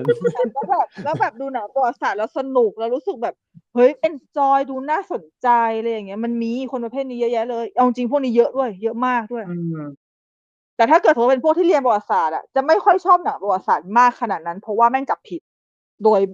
จับผิดโดยอัตโนมัติด้วยจริงอือฮึมันก็ไม่ได้มีไม่ได้มีอย่างนี้คนเดียวนะที่ชอบจับผิดน่ะ เคยเห็นทัน เพื่อนที่เรียนแบบทันตแพทย์เงี้ย พอเขาดูละคร ดูซีรีส์ปุ๊บก็จะชอบจับผิดฟัน ฟันพระเอก ฟันนางเอก ใช่ใช่คือ พี่คิดว่าเอาจริงไม่ว่าจะสายอาชีพไหนนะ ถ้าดูหนังเกี่ยวกับแนวหรืออาชีพนั้นนะไม่จับผิดโดยอัตโนมัติเลยอะจะผิดหนังไว้ เดี๋ยวไทยอินทำไมอันนี้ไม่ได้บอกเลยว่าใคร จ้า เป็นโลโก้เขาละนั่นแหละเออ มันก็อืม ปุ๋ยแม่งพูดถึงหนึ่งหมื่นดีซีแล้วช่างเถอะรู้สึกไปดาร์กเหลือเกินฉันรู้สึกขนฉันรู้สึกขนลุกเออแหละเดี๋ยวอ่า นี่เราเราเริ่มเราเริ่มไม่ค่อยเรียงยุคแล้วช่างมันเราพูดเราพูดแบบยกยกไปก็ได้เนอะเพราะจริงๆเรียงยุคแล้วมันดูมันดูจริงจังเกิน พูดอย่างนี้หนุกกว่า ครับ เออแล้ว เอ่อพอเราพูดถึง เมื่อกี้เมื่อกี้ก่อนหนึ่งดีซีเราพูดถึงพวกอันนี้ใช่ไหมอ่าสามร้อยแกเดียเตอร์ที่มันแบบยุคเก่าๆใช่ปะอือฮึอือฮึโยพัตตาอย่างเงี้ยคิโอพัตตาก็โอเคก็ก็ ก็ก็ก็โคตรฟิกชันเลยหมายถึงแบบที่เหลือของไทยก็แต่งเสริมเติมแต่งสนุกสนาน แล้วแล้วอนัคซุนามุนกับเนเฟอร์ติติมีตัวตนไหมในปฏิทินมีตัวตนปกติมี แต่ว่าอนัคซุนามุนไม่มีเห็นเขาสู้กันอย่างมันมากในหนังมัมมี่เพราะมั นเป็นเนเฟอร์ติติคนละคนกับเนเฟอร์ติติในประวัติศาสตร์เว้ยจริงเหรอคนละคนละยุคคนละยุคไหมคนคนละยุคด้วยคนละคนด้วยคือมัน คือนี่ก็อีกคนนึงแล้วอย่าอย่าคิดว่าหนังเดอะมัมมี่เป็นหนังประวัติศาสตร์แต่ฉันจะตบให้ไม่ใช่หรอกแต่แค่มันนึกถึงไงว่าแบบว่าเออเอาอะไรเอาอะไรจากอันนี้มาบ้างไหมอย่างเงี้ย แต่มันคือหนังพีเรียดอะใช่ ก็หนังเออก็เป็นหนังเออก็หนังพีเรียดไง แต่ไม่ใช่หนัง แต่ไม่ใช่หนังประวัติศาสตร์มันแค่อืมก็แค่หนังพีเรียดอืมสนุกก็สนุกสนุกมากด้วยชอบ ใช่อย่าไปอย่าไปคิดถึงอะไรมากเลย จริงๆเวลาเราดูหนังที่เป็นหนังแนวอียิปต์นะล้างสมองตัวเองทิ้งจริง ๆ ดูเอามันอย่างเดียวเดี๋ยวแล้วอีกอย่างหนึ่งคือดูดูเอา production อย่างเดียวหุยสวยๆชอบ คือเป็นคนชอบอะไรอียิปต์ไงเออเออก็ก็สวยก็ก็ก็พอแล้ว ดูว่ามัน มันทำฉากอะไรฉันฉันเพลิดเพลินกับฉาก costume ฉันพอใจละจริงดูเนเฟอร์ติติเงี้ยนางสวย ใช่คือหนังแนวพวกที่เนี้ยสิ่งเดียวที่จะฟิน สิ่งเดียวที่จะฟินกับอียิปต์ได้ แบบประวัติศาสตร์ก็คือสารคดีเท่านั้น อ๋อ เออจริง แต่พอเป็นสารคดีก็ไม่สามารถเลยพอเป็นสารคดีอียิปต์มันก็เลยกลายเป็นแบบพาทัวร์พีระมิดมากกว่าอีกแล้วอะอือืมม ดูศพมัมมี่พูดจะคุเป็นยแนวแนวแนวแนวนั้นแทนก็เลยแบบ ก็เนี่ยก็ด้วยความที่มันมันมันอาจจะแบบมันเป็นเก่าแล้วมันไกล มันไกลพวกเราเกินไปเขาก็ไม่ได้บันทึกไว้ดีเทลขนาดนั้นนะเนาะจริงๆเขาก็บันทึกแหละเออมันแต่ถึงมันเยอะไม่ได้ว่าทุกมันไม่ได้แบบว่าจะสามารถแปลออกมาได้ทุกอย่างละเอียดยิบมันก็เท่าที่ เท่าที่แปลได้ เท่าที่เราใช่เท่าที่เรารู้มาอะไรอย่างเงี้ยอืมใช่ ถ้าเกิดหอสมุดอ่าเอ็กเซนเดอร์ไม่ถูกเขาก็น่าจะได้อะไรเยอะ ใช่แต่มันโดนไปหมดแล้ว เหลือหลักฐานเท่าที่เรารู้นี่แหละ ดังนั้นเข้าใจหนังอะไรก็มาก็คือก็คือแต่งเติมกับสนุกปาก มันก็เลยมันก็เลยมักมันก็เลยมักจะสนุกแล้วก็มักจะขายได้มากกว่าหนังประวัติศาสตร์ที่เป็นยุคใกล้ ซึ่งจริง ๆ แล้วจะบอกว่า อ่าระดับของหนังประวัติศาสตร์อะพูดตรงๆไปอันนี้ อันนี้คือเราไม่ต้องมองในแง่ของความถูกต้องเลยนะ เอามองแค่การตลาดก็ได้เท่าเท่าที่สังเกตอะยิ่งประวัติศาสตร์ใกล้หน่อยแม่งแม่งยิ่งขายยากเว้ยจริง ๆ เพราะว่าอย่างพอเป็นสงครามโลกครั้งที่หนึ่งสงครามโลกครั้งที่สองเนี่ยคนก็ยังคงให้ความสนใจกันอยู่ดี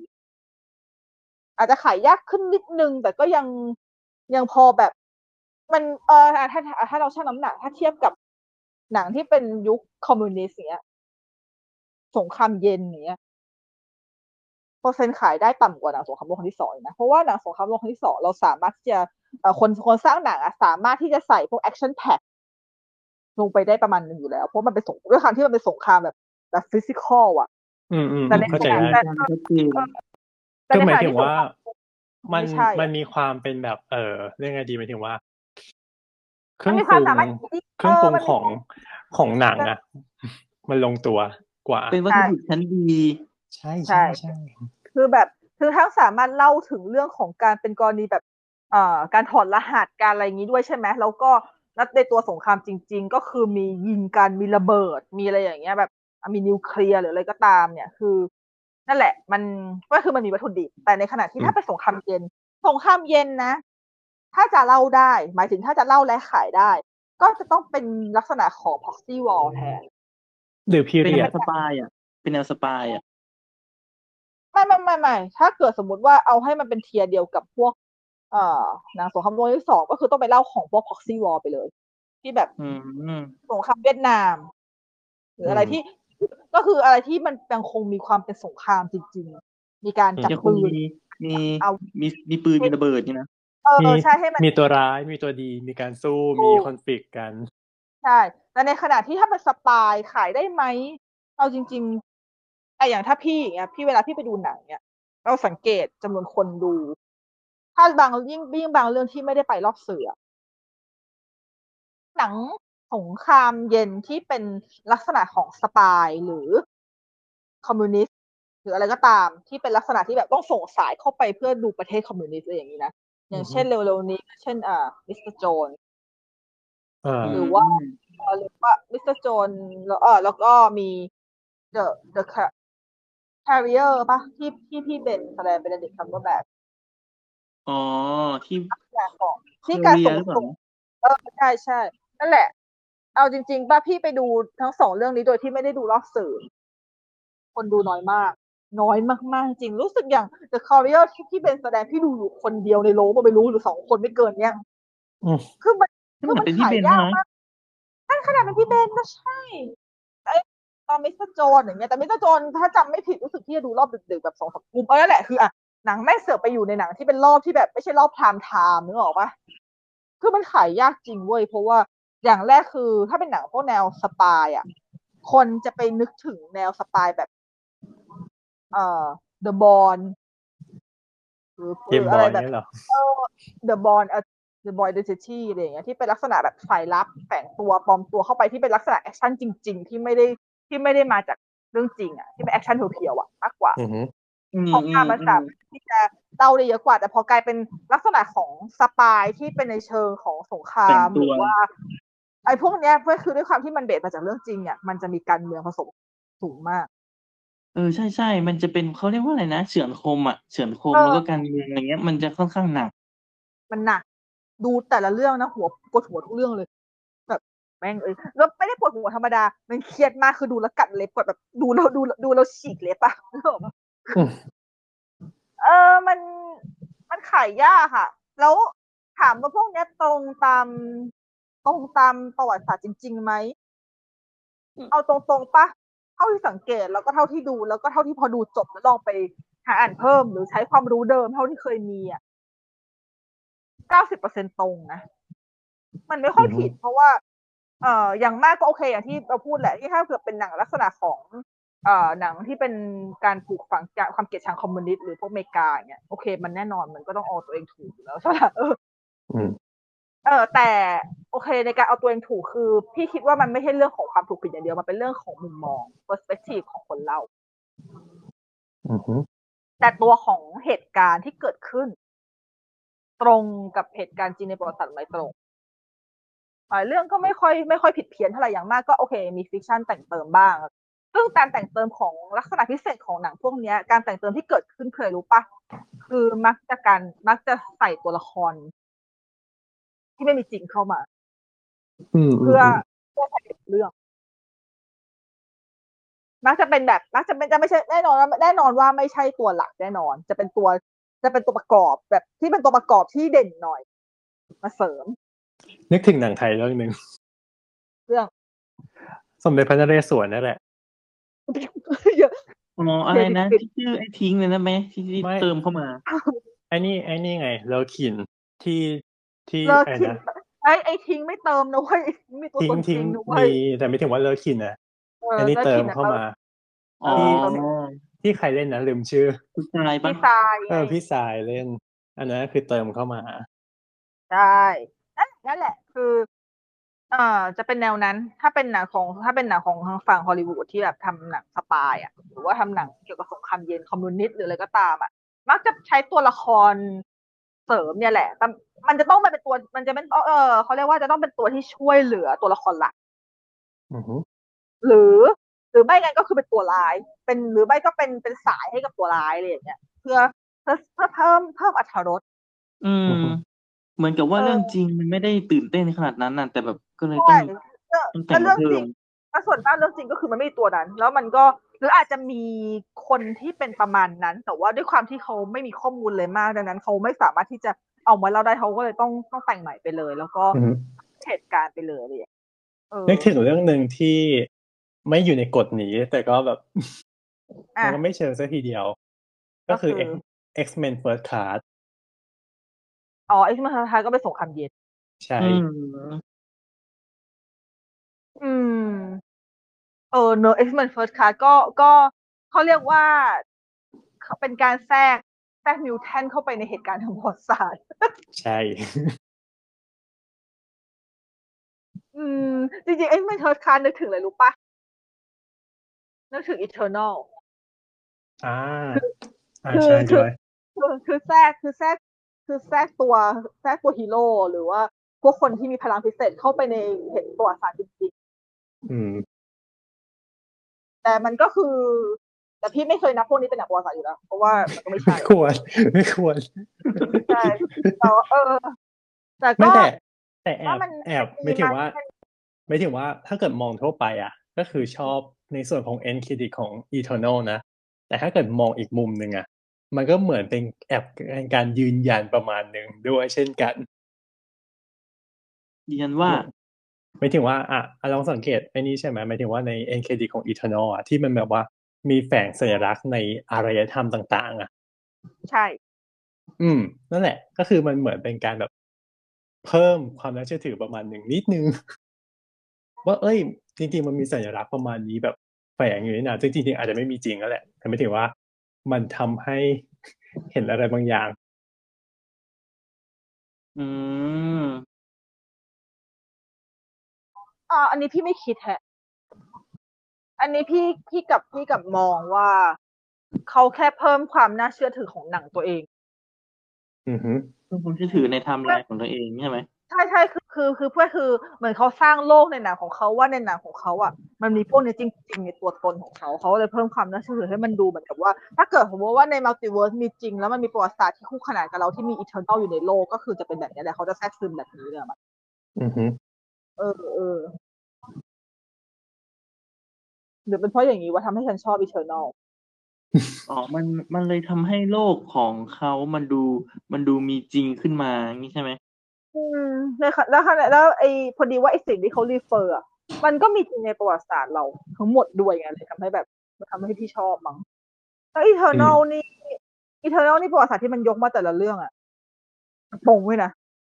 อืมอืมอืม เปอร์เซ็นต์ก็คือเปออร์เซ็นต์ศึกษามาดีใช่เขา research มาดีแล้วลองอ่านในช่วงที่เป็น end เอ่อตัวอักษรวิ่ง end credit เลยทั้งหมดเลยอะแล้วก็แบบเขาขึ้นชื่อของพวกนักประวัติศาสตร์ทั้งหมดที่เกี่ยวที่เป็นอ่านักวิจัยเกี่ยวกับเรื่องพวกประวัติศาสตร์แต่ละช่วงด้วยก็คืออมมีอ๋อก็คือมาช่วย researchคือที่ปรึกษาดีชัดเจนอืมก็เลยอะเออโอเค แต่แต่ก็ เราก็ไม่มีทางที่จะนับพวกนี้เป็นหนังประวัติศาสตร์ได้เลยเด็ดขาดดังนั้น ถ้าเกิดใครคิดว่าเหตุการณ์ในประวัติคือโอเคไม่ไม่มีใครคิดหรอกว่าเหตุการณ์ประวัติศาสตร์มี Eternal แต่หมายถึง ถ้าใครจะมองว่าไทม์ไลน์ของโลกอารยธรรมของโลกเป็นไปตาม Eternal ถามว่าตรงไหมมันตรง แต่อย่าไปยึดมันแค่นั้นเองอืมอืมอืมอะก็เหมือนหมายถึงว่า ถ้าเกิดหมายถึงว่าเออ X-Men First Class อย่างเงี้ยถ้าเกิดมองว่าฉากนั้นน่ะเป็นประมาณนี้ก็อาจจะไม่ใช่จริง ๆ ก็ได้หมายถึงว่าถ้าเกิดตัดตัด mutant ออกอะแล้วใช่จะเป็นอย่างนั้นใช่ ก็ไม่ใช่มันก็อยู่ดี ก็ไม่ใช่อยู่ดีถูกต้องเพราะมันคือเหมือนว่าทีฟเนาะเขาแค่มันเหมือนว่าทีฟเออเขาเหมือนกับแค่ยกขึ้นมาว่า เนี่ย ในประวัติศาสตร์ช่วงนี้นะฉันจะแต่งเรื่องนี้เข้าไปแทรกอะนิดนึงอะไรอย่างเงี้ยอือฮึเออ ก็อันนี้ อันนี้ อันนี้มันมันก็เป็นอัธรสเนาะก็คือมาสร้างกิมมิคให้กับให้กับเหตุการณ์ในเรื่องราว เพราะว่าโดยเฉพาะหนังที่สร้างลักษณะของการย้อนยุค นะพีเรียดที่แบบเออ เราต้องแบบมีการแทรกอะไรที่มันดูใกล้เคียงกับเหตุการณ์จริงบ้างเพื่อมันเป็นอะไรวะ convincing อะเพื่อเพื่อคอนวินให้คนดูแล้วรู้สึกอินตามได้ง่ายขึ้นอืมเป็นหนึ่งในหลักจิตวิทยาในการสร้างหนัง อะไรประมาณนี้อืมจ้ะพอพอพูดถึงเรื่องโควอลแล้วก็นึกถึงหนังเรื่องโควอลอ๋อ เออ ใช่ใช่แต่เรื่องโควอลเนี่ย พีเรียดเนอะ Cold War ใช่เป็นพีเรียดเรื่องมันเกี่ยวกับอะไรวะลืมเออเออสสองประเทศไอ้นะคนจากสองเป็นสองสองเมืองอือฮึที่รักกันไม่ได้ อืม ก็ก็ไม่คือเทียร์เดียวกับไททานิกเลยเนาะใช่เป็นครับก็คือเป็นเป็นหนังรักอืมที่อยู่ในเหตุการณ์จริงแค่นั้นแหละ ใช่อืมเศษเสี้ยว จริง เฮ้ยอย่างพี่ต้องใช้คำว่าแบบเราดูหนังเราจำหนังไม่ได้ แต่เราจำความรู้สึกว่าเราชอบหนังเรื่องนั้นได้หรือเปล่า อือหืออืมเพราะบอกแล้วแม่งไว้ปีหนึ่งฉันดูหนังเยอะมากฉันจำหนังหนังไม่ไม่ทุกเรื่องหรอก คือแค่ดูผ่านไปเมื่ออาทิตย์ที่แล้วฉันก็ลืมแล้ว แล้วจะดูทำไมเนี่ยดูเพื่อให้ดูไงแล้วก็แล้วก็ดูแล้วก็จำความรู้สึกไงว่าเออฉันน่ะชอบหนังเรื่องนี้อะฉันน่ะเกลียดหนังเรื่องนี้อะไรอย่างนี้ แล้วก็ดูเพื่อให้เลือกว่า เรื่องไหนจะมาอยู่ในความทรงจำอืมนะสรุปก็คือเรื่องที่จำไม่ได้นั่นคืออ้าวอ้าวแรงมากอ้าวเอ๊ะแหมอะโอเคไปเริ่มยาวอุตส่าห์นึกว่าครับ EP นี้จะพูดสั้นๆแบบว่านี่เราเคยคิดว่าเราจะพูด EP สั้นๆกันมากี่ EP แล้ววะไม่อะพูดดูอีพีก็ยาวดูอีพีอ่าฮะอะก็ อะก็ตามนั้นก็คือ ทีนี้เนี่ยมันเมื่อกี้เราพูดกันถึงเรื่องสงครามเย็นใช่ปะอือหือมันจะมีจริง ๆ ถ้าเราพูดถึงเรื่องของสงครามเย็นแล้วพูดถึงความอ่าโปรอเมริกาจริงๆตอนช่วงสงครามเย็นน่ะ เป็นช่วงที่เราสามารถดูได้เลยนะว่าทัศนคติของผู้สร้างหนัง โดยเฉพาะอเมริกันฮอลลีวูดอะอือหือเป็นยังไง เพราะสงครามเย็นคือสงครามที่ถ้าได้ถ้าเกิดสมมติว่าทุกคน ที่รู้กันมาเนี่ย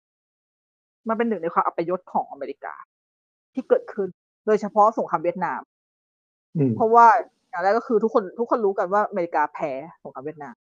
อือหือเยิน แล้วอืมแล้วอเมริกันก็ทำหนังสงครามเวียดนามเยอะมากแต่แต่แล้วถ้าเกิดสมมติว่าทุกคนสังเกตนะ หนัง สงครามเวียดนามที่ทำในยุคนั้น คือยุคสงครามเวียดนามอะ มันมีนะ กับหนังสงครามเวียดนามที่ทำหลังจากที่มีผลของสงครามออกมาแล้วอะ มันต่างกัน ถ้าเอ่อเอ่อขอเดา ในอ่าฮะระหว่างที่ยังมีสงครามอยู่คือจะเป็นการแบบว่าปลุกระดมให้คนรักชาติแล้วก็อยากที่จะไปช่วยปะไปถึงว่าแบบ ให้ไปช่วยร่วมรบอะไรอย่างงี้ปะถูกต้องแต่พอพอหลังจากนั้นก็คือ เป็นผู้กระเป็นผู้ถูกกระทจริงๆเราไม่ เพราะอ่าเพราะว่าสิ่งหนึ่งที่มันเกิดขึ้นเนี่ย ในสงครามเวียดนามอะำอือหืออเมริกาไม่สามารถเล่าได้เลยว่าตัวเองผู้ถูกกระทำไม่คือไม่ว่าจะเล่าอีท่าไหนก็ไม่มีทางทำไม่มีทางเป็นได้เลยอะเพราะไม่ว่าใช่หมายถึงว่าเป็นผู้เป็นผู้สูญเสียเรียกงี้ได้ไหมเอออ๋อใช่ แต่มันจะกลายเป็นอ่า ถ้าสังเกตเนี่ยนะ อย่างเช่นก็คือหนังสงครามเวียดนามที่เล่าในยุคหลัง มักจะเป็นในลักษณะของการเชิดชูวีรบุรุษที่เกิดขึ้นในสงครามเวียดนาม ถึงแม้จะแพ้แต่เรามีวีรบุรุษนะที่ตอนนั้นนึกถึงอีกเรื่องหนึ่งแต่ไม่ใช่วีรบุรุษหมายถึงว่า The Post The Po- อ๋อ The Post ที่ Meryl Streep ใช่ไหมอือหืออะสปิลเบิร์กอีกแล้วปะไอ้สปิลเบิร์กเรื่องนี้สปิลเบิร์กสิ ใช่ใช่ โอเคอ่าเนี่ยใช่ เพราะว่า The Post ก็คือเรื่องของการเล่นข่าวในช่วงสงครามเวียดนามปะช่วงสงครามใช่เย็นใช่ปะอืมเอกสารลับ อืม นั่นแหละ คือแต่แต่ The Post จริง ๆ แล้วอะ มันจะมีหนังที่เป็นเล่าเกี่ยวกับสงครามเวียดนาม แล้วเล่าในลักษณะว่ามีกลุ่มคนเนี่ยที่ต่อต้านสงครามนะ แต่เขาไม่ออกตัวตอนนั้น อืมเอาจริงก็แนวแนวเดอะโพสนั่นแหละเพื่อคือเพื่อคือแทนที่เขาจะแบบเป็นการโปรทหารอย่างเดียวแล้วนะมันจะกลายเป็นโปรว่าแบบอ่าเนี่ย คือเราอะแพ้ใช่ เราอะทำผิดอะใช่แต่จริงๆแล้วไม่ใช่ทุกคนหรอกนะที่จะเห็นด้วยกับตอนนั้นอะไรอย่างเงี้ยมันก็คือคือไม่ได้ทุกคนที่จะเห็นด้วยกับนิสสัตอืมอะไรออืย่างเงี้ยมเออแบบคือยังไงเป็นมัเป็นอิกนอพระเอกนอนเออยู่อเออแล้วก็แบบ แล้วก็แล้วก็พยายามที่จะ เอ่อ ใส่ฉากมันเอ่อใส่ฉากที่มักจะเห็นในบรรดาหนังพวกนี้คือเป็นฉากรณรงค์อ๋อฉากประท้วงของฮิปปี้อะไรอย่างนี้ใช่ไหมใช่ฉากประท้วงของฮิปปี้เพื่อสันติสันติภาพไงยกเลิกพาทหาร พาลูกๆพาพาลูกชายของเรากลับบ้าน คุณไปรับพวกเขากลับบ้านทีอือฮึเพราะเพื่อนคือส่งไปก็ตายอืเพื่ออฮึคือคือคือทหารอเมริกันที่ส่งไปเวียดนามคือตาย ส่งไปตายส่งไปตายส่งไปตายหมดอืม สิ่งที่ต้องทำก็คือรับกลับบ้านมาเถอะมันก็เลยแบบ ก็คือเพื่อคือจะเป็นแบบเป็นการเล่าในเชิงว่า เล่าในเชิงของคนที่เขาไม่ได้อยากจะได้สงครามเวียดนามแต่แรกแทนแล้วอะในช่วงหลังๆอะเขาแพ้แล้วไงอืม มันก็เลยแบบ ก็เป็นกรณีที่น่าสนใจอย่างเช่น ถ้าเร็วๆนี้มีหนังเรื่องหนึ่งชื่อว่า The Last Full Measure The Last อะไรนะ The Last Full Measure ที่เอ่อเพลงชื่ออะไรวะที่มันเออมาเล่าเรื่องสงครามเวียดนามแล้วพระเอกอะเป็นเป็นทหารในสงครามแล้วเหมือนกับ เอ่อวันที่เฮลิคอปเตอร์จะมารับทหารในระหว่างสมรภูมิอะพระเอกเนี่ยคอยช่วยแบกทหารที่บาดเจ็บขึ้นฮอคนจนคนสุดท้ายคล้ายๆกับ Hacksaw อะHacksaw Ridge คือ Hacksaw Ridge เป็นสงครามโลกครั้งที่สองแต่ว่าอันเนี้ยเป็นสงครามเวียดนามอืมอืมก็คือก็คือแบบแฟนเหมือนจะเป็นพระเอกอ่า ใช่ไหมเป็นแฟน The Last Full Measure ใช่ Measure ที่แปลว่าวัดน่ะใช่การวัดใช่น่ะใช่วีรบุรุษโลกไม่จไม่ใช่ Sebastian Stan เป็นพระเอกอ่า Sebastian Stan รู้สึกจะเล่นเป็นนักข่าวที่มาทำข่าวเรื่องนี้คือมันเล่าสองไทม์ไลน์ำอ๋อเออ แต่มันจะมีเล่าของ เอ่อคนที่เป็นคนที่แบบแบกที่ที่เป็นทหารจำชื่อไม่ได้ อะ อืชื่อมอะไรวะชื่ออะไรวะที่หล่อๆอะ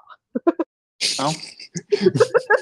คือจำคือจำหน้าได้จำชื่อไม่ได้คน คนที่เขาเล่นเป็นคนที่เขาเล่นเรื่องไอ้นี่ด้วยอะ The Railway Man อะ เล่นเป็นคอลินเฟิร์ตอนหนุ่มอะครับเออแหละหล่อๆเออเจเรมี่ก็เอคืออวังไงเหรอได้ใช่คนนี้แหละ คนนี้แหละ คนนี้แหละ อืมเออ ก็คือเขาก็เล่นเป็นทหารสงครามเวียดนามที่แบบคอยช่วยแล้วก็แบบ ก็คือไม่คือก็คือได้เหรียญกล้าหาญได้อะไรอย่างเงี้ยก็เขาก็จะกลายเป็นเล่นแนว ก็จะกลายคือหนังสงครามเวียดนามเขาจะเป็นแนวนี้แทน แต่ถ้าเกิดสมมุติว่าเป็นหนังสงครามเวียดนามที่เล่าในช่วงที่ยังเป็นสงครามก็คือเล่าในช่วงที่ อ่า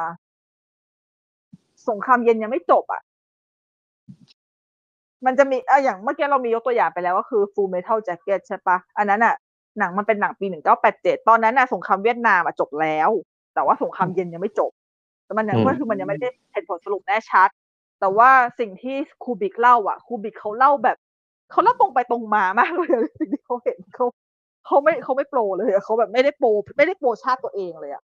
อือฮึเล่าแบบเล่าเล่าเล่าเป็นเล่าเป็นเส้นตรง แล้วก็เล่าว่าเหตุแล้วก็สงครามไม่เฮียทำให้เกิดความเฮงซวยทั้งสองฝ่ายแค่นั้น แต่ในขณะอืมที่ มีหนังอีกเรื่องหนึ่งที่รู้สึกว่าถ้าจะไม่ผิดจะเป็นปีเดียวกัน แล้วก็เล่าเกี่ยวกับสงครามเวียดนามเหมือนกันก็คือ Good Morning เวียดนามอ๋อเคยได้ยินอยู่นะRobin Williams อืมอะแต่อันนี้มันเป็นมันเป็นหนังในเชิงค่อนข้างจะ feel good มันไม่ใช่หนังสงครามร้อยเปอร์เซ็นต์แต่มันเป็นหนังที่เอ่อเล่าถึงทหารเวียดนามที่เป็นประจำอยู่ที่ไซงอนเฉยๆว่าแบบแต่ละวันทำอะไรบ้างคือมันเป็นก็คือเล่าถึง ตอนที่ยังไม่ได้เป็นสงครามชัดเจน แต่เป็นตอนที่ทหารอ่าช่วงเริ่มเริ่มๆที่แบบทหารอเมริกันค่อยๆเข้าก็คือเข้าไปค่อยๆเข้าไปเสือกในตามหัวเมืองต่างๆ ของเวียดนามอะเออว่าเขาอือฮึว่าตอนที่เข้าไปอะ เข้าไปทำอะไรอะไรยังไงอะแต่อันเนี้ยเป็นหนังที่ค่อนข้างจะโปรโปรเมกันจ๋าจ๋าเฮี้ยๆเลยอะอืมคือทั้งโปรเมกันจ๋าแล้วก็เอาจริง ๆ ตรงเหตุการณ์จริงไหมก็ไม่ตรง และเนี่ยเป็นเป็นอีกหนึ่งตัวอย่างของหนังที่ไม่ตรงเหตุการณ์จริงแต่ทำออกมาแล้ว เรียกได้ว่าเป็นหนังขวัญใจมหาชนเว้ยเพราะมันเป็นหนังที่ไม่ถึงว่าขึ้นหิ้งของอเมริกานะใช่ใช่เป็นหนังที่ขวัญใจมหาชนแน่เพราะว่าหนึ่งมันโปรเมกาจ๋าแล้ว มันเป็นหนังฟิลกูดแล้วมันเป็นหนังที่แบบโอ้โห มันดูดีอะ มันดูแบบเอาจริงๆฉันดูฉันยังเพลินเลยสนุกว่ะ แต่แต่มันแบบแต่มันสนุกในแบบที่ก็คือก็รู้รู้อยู่กับใจว่าแบบก็ก็ไม่ใช่อะเนอะแต่ก็เออก็ทำสนุกอะ ยอมรับ แต่มันก็เป็นผลเสียปะเพราะว่า อืมเพราะเพราะเพราะมันคนมองเป็นปกติข้ามใช่ไหมเพราะว่าแบบ กับเพราะมันเออมันก็เลยกลายเป็นว่า normalize เออ ใช่ กลายเป็นกลายเป็นกลายเป็น normalize อีกแบบเหมือนกับ normalize ไม่พอมันเป็นการ romanticize เหรอ จริงๆ Good Morning เวียดนามเนี่ยมัน tier เดียวกับละครเวที Miss Saigon เลยนะ เพราะมันคือการ romanticize ทหารอเมริกันอืมว่าเป็นคนดี เป็นคนที่แบบมาช่วยแล้วก็มารักกับสาวเวียดนามเหมือนคู่กรรมคู่กรรมเราเออ คือแม่งเอาจริงคือ tier เดียวกันแต่เป็นไงคนชอบไหมคนชอบ Miss Saigon ทำไมฉันยังชอบเลย Miss Saigon นะแต่ว่าฉันเคยเขียน thesis ด่ามันถูกว่าแบบ ว่าไม่ว่ามันเละเทะขนาดไหนในเรื่องของความเป็นประวัติศาสตร์อะแต่แต่แต่ชอบไหมอ๋อเป็นละครเป็นละครที่ชอบที่สุดด้วยซ้ำเพราะว่าเพลงมันเพราะมาก ทุกอย่างทุกอย่างทำดีหมดเลย production โคตรดีเลยอย่างเงี้ยแต่แบบเนื้อหาแม่งเหี้ยมากเลยเว้ยเออ ก็ก็หันหันมองว่าเรา แต่ละอย่างเออที่แบบนะเปียงๆก็คือใช่แล้วใช่แล้วอย่างคู่กรรมเนี่ย คู่กรรมนี่คือเป็นเป็นละครเป็นหนังดังแห่งยุคถูกปะคู่กรรมสี่แผ่นดิน อะไรอีกนั่นแหละแล้ว ที่พูดพูดมาไม่ฉันก็ชอบหมดเลยนะเอาเหอะแล้วก็แบบแต่ละอย่างเออแต่แต่ถามว่ามันถูกไหมมันโอเค มันตรงไหมมันเละไหมแม่งเละเละเฮี้ยๆเลยแต่ว่าได้ทำออกมามันทำออกมาสนุกว่ะแล้วเนี่ยเป็นไงล่ะ แต่ถ้าเกิดสมมติว่าคนที่ชอบโดยที่ ไม่ได้ตระหนักถึงว่ามันผิดมันก็ชิบหายดิใช่ใช่ไหมนะสวยเอนะอมันชิบหายเออมันชิบหายนะจริง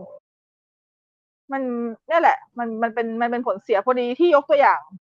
เพ ราะว่ามีความรู้สึกว่าในบรรดาของการบิดเบือนทั้งหมดเนี่ยนะจริงๆช่วงสงครามเวียดนามเป็นเป็นค่อนข้างที่จะเป็นตัวอย่างของหนังที่เห็นได้ชัดอืมอืมเพราะมันมันค่อนข้างที่จะโรแมนติไซด์ได้ง่าย ในความเรียกเป็นว่าแบไงบดีปลอบอารมณ์เหรอปลอบใจตัวเอง ไม่ถึงว่าคนอเมริกาจริงเออเพราะว่ามันเพราะมัว่านแพ้แล้ว แต่ก็เออเออแต่ปลอบใจแต่มันเราเราเรายังแบบคือเราอะ ไม่ได้เราไม่ได้แบบ แย่นะ จริง ๆ เราเข้าไปเราเป็นคนดีนะ เราแบบ เราก็อยากจะช่วยเหลือ เราก็หวังดีนะ อะไรอย่างเงี้ย มันเป็นอืมฟิลนั้น ซึ่งมันเป็นคนละแนวกับสงครามโลกที่สองซึ่งอันนั้น โอเค มันชนะชัดเจน มันก็เล่นความเป็นฮีโร่เต็มที่ บางทีคนดูก็ไม่ค่อยอินหรอก เพราะว่าก็รู้อยู่แล้วว่ามึงชนะอะแต่พอเป็นเวียดนามปุ๊บอะ คนดู คนเมกันที่ดูก็รู้ตัวเองว่าแพ้ รู้ตัวเองว่าลูกชายตัวเองตายในสงครามนี้เยอะมาก มันสูญเสียเยอะมาก แต่ว่ามันได้หนังที่มันปลอบใจไงว่าแบบ เออ จริง ๆ แล้วเนี่ย เขา ไปอะ เพื่อที่จะแบบเพื่อที่จะไปเป็นฮีโร่ไปช่วยเขาหวังดีกับเขาอะไรอย่างเงี้ย มันเออมันประมาณนั้นอะเนาะอือฮึอืมอืมก็จริงเนาะปลอบใจตัวเองส่วนหนึ่งหรือแบบว่าเข้าข้างตัวเองส่วนหนึ่งอะไรเงี้ย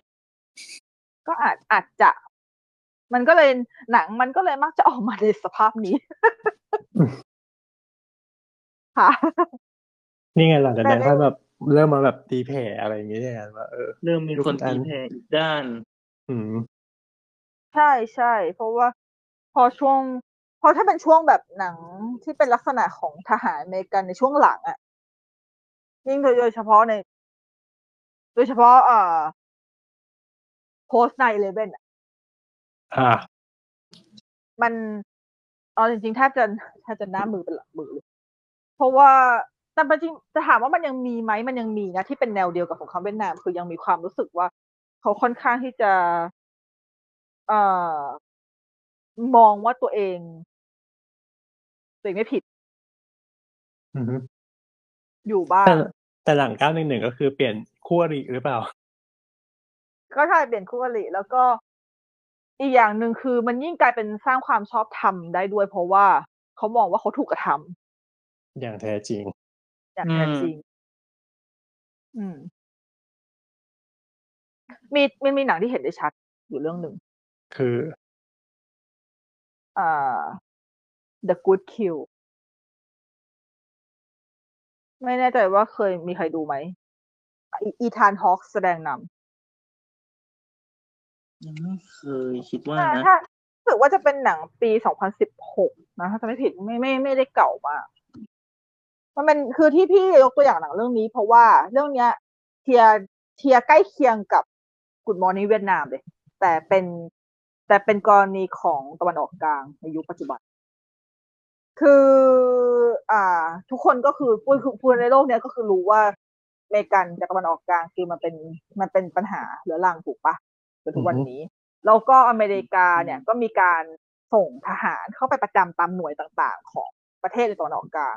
ไม่ว่าจะเป็นแบบอืมยักษ์หรืออะไรก็ตาม แล้วสิ่งหนึ่งที่ทหารอเมริกันทำก็คือการส่งโดรนลัดตระเวนอือฮึที่เอ่อพี่ที่ไปเป็นโดรนขึ้นด้านฟ้าว่าแบบอ่าฮะอ่าฮะเราก็ดูว่าแบบมีโดผู้นก่อการร้ายโดนในยุคยุคนั้นของยุคนี้คนละแบบกันนะโดนเมื่อก่อนคือแบบเป็นความมีเครื่องบินที่หลายคนขับอ๋อไม่ไม่ไม่อันนี้โดรนจได้ริงอันอันอันอันนี้โดรนจริง อันนี้คือโดรนที่ เอ่อคนบังคับนั่งอยู่ที่ฐานอะอ่าฮะเออเออก็คือในเรื่องอย่างไอ้เรื่องอ g กูดคิวอะก็คืออีธานฮอกอะเป็นคนบังคับโดรนอือฮึเออ แล้วโดรนอันเนี้ยก็คือติดตั้งปืนระเบิด ติดตั้งอะไรพวกเนี้ยไว้สำหรับยิงอีกฝ่ายหนึ่งได้ทันทีอะอือฮึอืมแล้วเนี่ย คือเรื่องเนี้ยมันที่พี่มองว่ามันค่อนข้างที่จะ romanticize แต่มันมันมันมัน tier เดียวกับ Good Morning เวียดนามในเรื่องกรณีของว่าแบบทหารอเมริกันเราอะ มีคนดี อือฮึแล้วเขามองว่าคือ อันนี้มันก็คง spoil แล้วมั้งหนังมันหนังมันเก่าแล้วมันก็ไม่เก่ามากเพราะว่าเออแต่2014แต่ว่าง่ายๆก็เอออ๋อรอสิบสี่เออแหละสิบจำไม่ได้แถวๆเนี้ยคือปกติเนี่ย คือพี่ก็อันเอาตรงปาอันนี้พี่ไม่ค่อยมั่นใจ เพราะว่าอย่างแรกคือพี่เป็นคนไม่แม่น ในเรื่องของความขัดแย้งอเมริกากับตะวันออกกลางในช่วงหลังๆเพราะพี่พี่คือพี่ไม่ได้พี่ไม่ได้ field นี้แล้วไงหมายถึงพี่เป็น field ประวัติศาสตร์ประวัติศาสตร์อะอือป ระฮึวัติศาสตร์เก่าอะเออที่ไม่ใช่ที่ไม่ใช่เป็นลักษณะของ contemp คือถ้าเกิด refer จากในเรื่อง สิ่งที่เกิดขึ้นก็คือโดรนตัวเนี้ยจะไปยิงบรรดา อ่าตำแหน่งที่ทางอเมริกาเขามองว่าอันนั้นอะเป็นบ้านของกลุ่มหัวรุนแรงอือฮึเออ แบบจะไปยิงเพื่อตัดเหมือนตัดไปตั้งแต่ต้นลมอะว่ากลุ่มเนี้ยมีแนวโน้มว่าจะมา ก่อเหตุรุนแรงกับทหารอเมริกันหรือกับอะไรก็ตาม แต่สิ่งที่พระเอกทำอะ คือพระเอกอะ เลือกที่จะเอาโดรนเนี้ยเฝ้ามองผู้หญิงคนนึงอ๋อแต่ไม่ใช่ แต่ไม่แต่ไม่ใช่เชิงชู้สาวนะแต่เฝ้ามองอ่าฮะเพราะเพราะสงสัยว่าผู้หญิงคนเนี้ย โดนทหโดนพวก เอ่อโดนพวกคนตะวันออกกลางโดนก็คือโดนคนชาติเดียวกันอะ เข้ามาคอยข่มขืนแล้วก็ออกแบบอือฮึข่ม เข้ามาข่มขืนอยู่ได้แต่ผู้หญิงทำอะไรไม่ได้ผู้ผู้หญิงไม่มีทางสู้อยู่คนเดียวเลยมันเนี่ยอือฮึเออ แล้ววันหนึ่งเขาก็เอาโดรนอันเนี้ยยิงไอ้คนพวกนั้นเพื่อคือคือทำอะไรนอกเหนือคำสั่งเพราะอือฮึจริยธรรมเพราะจริยธรรมก็แบบ ผู้หญิงอิรักเขาโดนข่มขืนนะช่วยฆ่าให้อือฮึแต่มัน คือมันเป็นหนังที่พยายามเหมือนพยายามเขาเขาพยายามที่จะสื่อว่าทหารอเมริกันทุกคนที่มาทำในตำแหน่งเนี้ยมีจริยธรรมนะอือฮึไม่ได้แบบอืมทำตามคำสั่งอย่างเดียวอะไรประมาณนี้แหละ ก็คือมันคือคือมันเลยกลายเป็นว่า เออเหตุการณ์มันก็ต้องหลายปีหนัง มันก็ต้องหลายปีนะแต่อีกคนสร้างหนังมันก็ยังคงย่ำอยู่ที่เดิมเว้ยก็นะ เออ นั่นแหละ เราก็เลยแบบ อืม นี่ไงไม่ก็เชื่อชูตัวบุคคลไปเลย อืม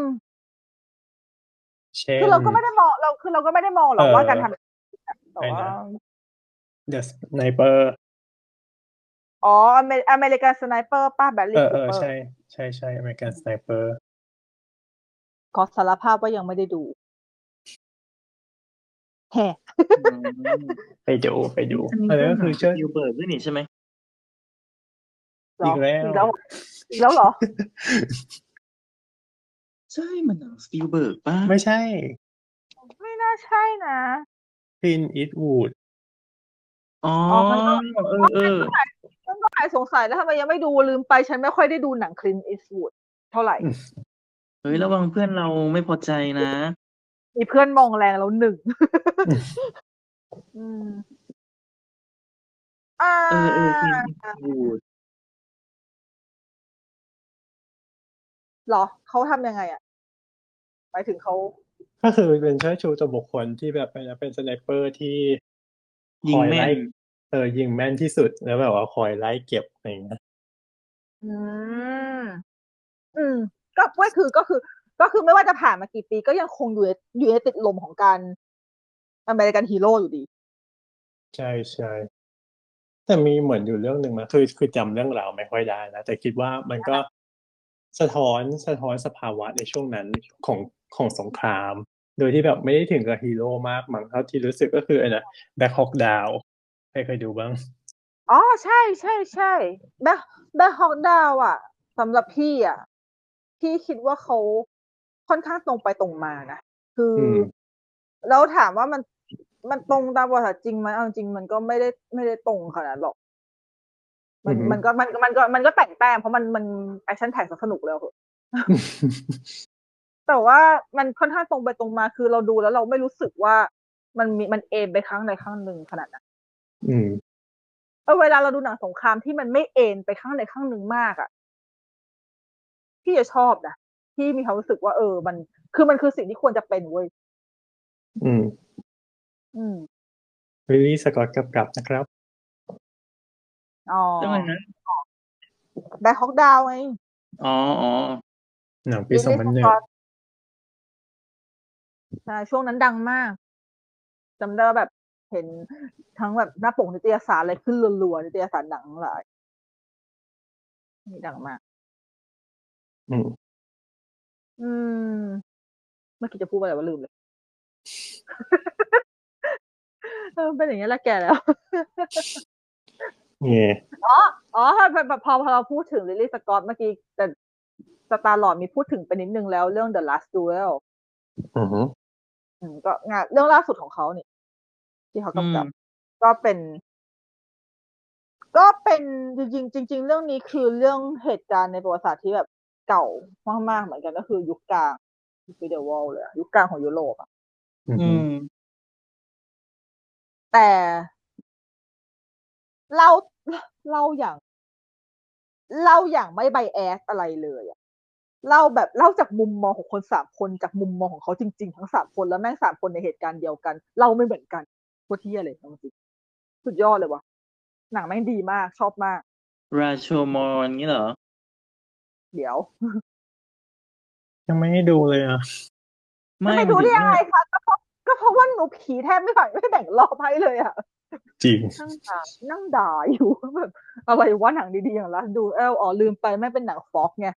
อืมหนังอ๋อหนังทเวนที่เซนจูรี่ลูกเมียน้อยไม่แบ่งรอบให้หรอกเฮ้ไว้อืม นั่นแหละ ไม่มีรอบให้ดู ก็เลยแบบนี่จำได้เลย ปกติพวกหนังอะไรที่จะไปดูแบบรอบแบบ ทุ่มสองทุ่มใช่ปะเรื่องนี้ต้องไปดูวันอาทิตย์รอบบ่ายสองอะโอ้โหเพราะเพราะมันไม่มีรอบให้ฉันไงโอ้โหนั่นแหละแต่หนังดีมาก แล้วแล้วก็เป็นหนังที่ เอ่อ ลักษณะการเล่าจริง ๆ จริง ๆ มันเป็นคือ The Last Duel เนี่ย คือควบหมดเลยใช่ไหมเพราะทั้งทั้งเป็นหนังพีเรียดแล้วก็เป็นหนังอิงประวัติศาสตร์ แล้วก็เป็นหนังที่ตีแผ่กระบวนการยุติธรรม ด้วยอือฮึครบครบครบเครื่องมากเลย มันเป็นข้อดีของการทำหนังแนวนี้ของสมัยนิยาม เพราะจริง ๆ แล้วเนี่ยเองลักษณะของการบิดเบือนประวัติศาสตร์เลยนะคือพอเรามาอยู่ในยุคในยุคปัจจุบันน่ะ คนทำหนังอะมันสามารถทำหนังให้บิดเบือนน้อยลงได้มาก เราก็สามารถเล่าให้มันสนุกได้มากขึ้น เพราะว่าพี่คิดว่ายิ่งเราอยู่ในยุคที่มันไกลมากแบบเนี่ยคือแบบยิ่งเราอ่าในสังคมปัจจุบันน่ะ เรามี material มากพอที่จะสามารถหยิบอะไรมาเล่าได้เยอะโดยที่ไม่กระทบกับหรือไม่บิดเบือน หรือไม่ทำให้มันผิดจากประวัติศาสตร์เดิมมากนัก โดยเฉพาะเรื่องที่มันมีหลักฐานชัดเจน เพราะว่าหลักฐานใหม่ๆสามารถเกิดขึ้นได้ตลอดเวลาอยู่แล้ว ต่อให้เป็นเรื่องที่เก่าแค่ไหนอย่างสมมติไออย่าง The Last Duel อย่างเงี้ย ถ้าเกิด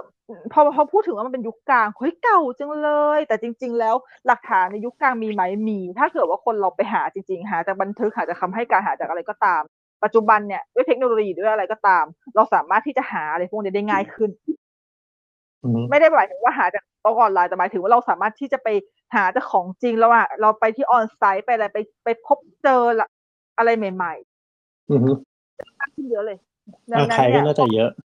ใช่ใช่ดังนั้นเนี่ย ความบิดเบือนมันควรที่จะลดต่ำลงได้นั่นแหละเนาะอือฮึก็แล้วมันก็คือยิ่งเราบิดเบือนเนี่ยนะเพราะว่าจริง ๆ กรณีของ The Last Duel เนี่ย มันส่งผลกับคนดูนะ เพราะว่าพอมันบิดเบือนน้อย แล้วคนดูได้คิดตามเยอะ แล้วยิ่งเป็นลักษณะของการเล่าหนังสามมุมมองอะมันยิ่งทำให้คนดูอะได้คิดเลยว่า คนดูจะเลือกเชื่อใคร อืมก็คือมันมันปล่อยให้คนดูตัดสินใจ โดยที่ไม่เราไม่ไม่ได้ชัก bias จูงเออโดยที่เราไม่ได้ไบแอสใครหนึ่งร้อยเปอร์เซ็นถึงแม้ว่าโอเค ผลของหนังอะมันค่อนข้างชัดเจนอยู่แล้วว่า เราแอบเอียงไปทางไหนแต่ว่า ถ้าในหลักฐานจริง ๆ มันแอบเอียงไปทางนั้นคำตัดสินเป็นแบบนั้น อันนั้นก็มันก็ถูกของมันอะมันก็ไม่ผิดอะอือฮึอืมนี่คือผลที่มันเกิดขึ้นและมันเป็นผลที่เอ่อหลังจากนี้มันควรจะเป็นในการทำหนังอิงประวัติศาสตร์ หรืออะไรก็ตาม มันก็วกกลับมาทะมาที่คำถามว่าแบบ เราจะบิดประวัติศาสตร์ยังไงให้ได้น้อยที่สุด ซึ่งก็คือแบบก็คือไม่ทำเป็นสารคดีไปเลยก็ต้องแบบผู้กำกับต้องเก่งเก่งไปเลยมันถึงจะแบบ ใช่ใช่ บิดแล้วยังสนุกเลยบิดน้อยสนุกและดี จริง เพราะอย่างถ้าเกิดเอาที่แบบหนังใหม่ ๆ ตอนนี้ไอะอย่างอะไรอะคังคูบายที่เขาฮิตๆกันอะคือฉันยังไม่ได้ดูเลย อ่าฮะแต่ว่าเหมือนกับเหมือนกับแอบเห็นบางคนก็พูดถึงว่า มันไม่ได้ตรงตามเรื่องจริงอ้าวเขาก็ดิสเคมแล้วปะเออแต่เขาเขาดิสเคมมาว่ามันไม่ใช่เรื่องจริงใช่ไหมใช่ใช่ มันดัดแปลงมาจากหนังสือคล้ายๆหนังสือเรื่องสั้นอะไรนี่แหละอ๋อดังนั้นถ้าอย่างนั้นเราก็สามารถจัดคังคูบายเป็นแค่หนังพีเรียดได้ อืมเพราะหนังสือมันก็ต้องรวบรวมมาอีกทีหนึ่งซึ่งก็คือบิดมาแล้วรอบหนึ่งแล้วก็มาบิดอีกรอบหนึ่ง แต่ตัวชื่อของนางเอกอะคือเอามาจากตัวตนจริงๆ ถูกปะไม่แน่ใจอะ อืมนั่นแหละคือยังไม่ได้ดูไงก็เลยพูดพูดอะไรมากไม่ได้ แต่ว่า ถ้าอย่างกรณีนี้เนี่ย อะดังนั้นงั้นเราอ่าโอเค อันนี้ด้วยคำที่ยังไม่ได้ดูหมูพูดยากอย่างกรณีของ Green Book เนี้ยที่คนด่ากันเยอะอะอืมอืมอืม Green Green Book เนี่ยเขาก็มีความเขาเรียกว่าอะไรอะ เหมือนกับ เออใช้ตัวใช้ใช้คนจริงใช่ไหมแต่ว่าทั้งนิสัยทั้ง เอ่อ เรื่องที่เกิดขึ้นอะไรมันไม่ตรงกับสิ่งที่เกิดขึ้นจริงทั้งหมดเลยถูกปะอืมฮึอันนี้คือ อันนี้คือที่เขามีปัญหากันอะใช่ใช่ใช่เออ ก็คือฝั่งฝั่งเอ่ออะไรนะฝั่งครอบครัวของ ครอบครัวของคนผิวสีก็คือ เออ บอกว่าไม่พอใจ เออ ซึ่ง ซึ่งในกรณีนี้เนี่ย เอาจริงมันก็เหมือนกับกรณีของคังคูบายที่คนที่มาพูดก็เป็นคนที่เป็นคนในครอบครัว เขาอ้างว่า เขาอ้างว่า โอเคใช่โอ๊ยรู้สึกซับซ้อนอะแต่ถ้าเกิดของกินบุ๊กก็คือ เป็นคนในครอบครัวของคนดูสีเลยมาพูดอือฮึว่ามันไม่ตรงเพราะว่าใช่ว่าถ้าถ้าเกิดสมมติว่าคุณไปดูในเอ็นเครดิตชื่อของคนที่เป็นหนึ่งในต้นเรื่องคนเขียนบทก็เป็นคนในครอบครัวของคนผิวขาวไง อืม ก็ก็เขียนเอาอืมอืม อันนี้เราก็ไม่รู้ต้นลึกหนาบางเนาะ แต่ว่า อันนี้อัน อันนี้มันเป็นปัญหาของหนังชีวประวัติมากกว่า แต่ว่าถ้ามันจะอิงกับประวัติศาสตร์ไหมเนี่ย ก็คือมันก็จะอิงกับสภาพสังคม สภาพแวดล้อม ค่านิยมของสมัยนั้นแทน เหมือนกับคือจริง ๆ แล้วมันเป็นหนังที่ตั้งใจที่จะ อ่า โชว์สภาพสังคมมากกว่าอยู่แล้ว มากกว่าที่จะโชว์เหตุการณ์ที่เป็น conflict ของมนุษยชาติ อืมฮึมันก็นั่นแหละอันอันอันนี้ก็คืออ่าต้องก็เหมือน hidden finger อะไรอย่างงี้เนอะอ๋อ The Hidden Figure ไอ้ที่นาซาเหรอผู้หญิงอะเหรอ ใช่ใช่อือฮึใช่อ๋อ อืม จริง ประมาณนั้นก็แบบ อันนี้คือเราอาจต้องยกไป ในลักษณะของหนังเชื้อประวัติอันอ่าเกฮะนอีกโอ้ EP โหหนึ่งเชื้อประวัติไม่มีมีเยอะมากแต่หนังเชื้อประวัติมักจะผูกกันเนี่ยเอ่อถ้าเอ่อทั้งทั้งบุคคลจริงประวัติศาสตร์แล้วก็ส่วนมากก็เป็นพวกนักร้องอะไรอย่างเงี้ยเพราะว่าอันนี้เหมือนกับสตาร์ลอก็เคยแซวว่าหนังเชื้อประวัติก็คือการเปิดวิกิมาทำหนังใช่แต่มันจะเป็นอย่างนั้นกับทุกเรื่องหรือเปล่า อันนี้ก็อันนี้ก็อีกเรื่องว่าค่อยว่า ค่อยมาว่ากัน เนาะครับ แต่ทีนี้เนี่ยมันจะมีคำถามที่เมื่อกี้เหมือนกับปอนพูดขึ้นมาก่อนที่เราจะพูดถึงเรื่องเกี่ยวกับกรณีนี้เนี่ย มันทำให้พี่นึกถึงว่าแล้วถ้าการสร้างหนังที่มันจะทำให้คนดูสามารถสัมผัสกับเหตุการณ์ทางประวัติศาสตร์ได้โดยที่ไม่ได้รู้สึกว่ามันบิดเบือนหรือไม่ได้อะไรอย่างเงี้ย พี่นึกถึงโรมาอืมหรือเบลฟาสที่เป็นลักษณะของการถ่ายทอดประสบการณ์ตัวเองที่ตัวเองเคยเจอ ในเหตุการณ์ที่มันดันเป็นเหตุการณ์สำคัญเหตุการณ์หนึ่งในประวัติศาสตร์คือหมายถึงว่าก็คือเปลี่ยนจากบอกว่านี่คือหนังประวัติศาสตร์เป็นหมายถึงว่าเป็นหนังที่เป็นมุมมองของบุคคลนั้น รู้สึกใช่ต่อเหตุการณ์ประวัติศาสตร์นั้นแทน ใช่จริงๆประมาณว่าจแทรินงๆที่จะเน้นองค์รวม แต่เป็แต่นหนังเราเป็น personal อืเป็นมหนัง personal เป็นมุมมองแต่เป็นหนังเออแต่เป็นหนัง personal ที่ทำให้คนดู อยู่ดีๆ ก็เรียนรู้ประวัติศาสตร์ของเหตุการณ์ตอนนั้นเข้ามาเฉยเลยเว้ยอืมเออ โดยที่จริง ๆ แล้ว แน่นอนคนดูจะไม่รู้รายละเอียดมาก แต่จะรู้แก่นหลักๆ จะรู้ว่าโอเคภาพรวมเป็นยังไง ที่ไหน เกิดอะไรขึ้นแค่นั้น และไอ้แบบเนี้ยเอาจริงๆไม่งโคตรเพย์เซฟเลยนะ เพราะว่าเปอร์เซ็นต์ผิดมันค่อนข้างน้อย เพราะด้วยความที่เขาเล่าใน เขาไม่ได้บอกไงว่าเพราะของเขาไม่ได้บอกงไม่เล่าว่ามันแฟกต์จริง ๆ เป็นยังไง แค่บอกเอใช่อนี่คือมุมมองของฉัน เป็น o อ i ิเนียใช่ของฉันที่ฉันรู้สึก ถูก แล้วคำแล้วการเป็น opinion แม่งไม่ค่อยผิดหรอก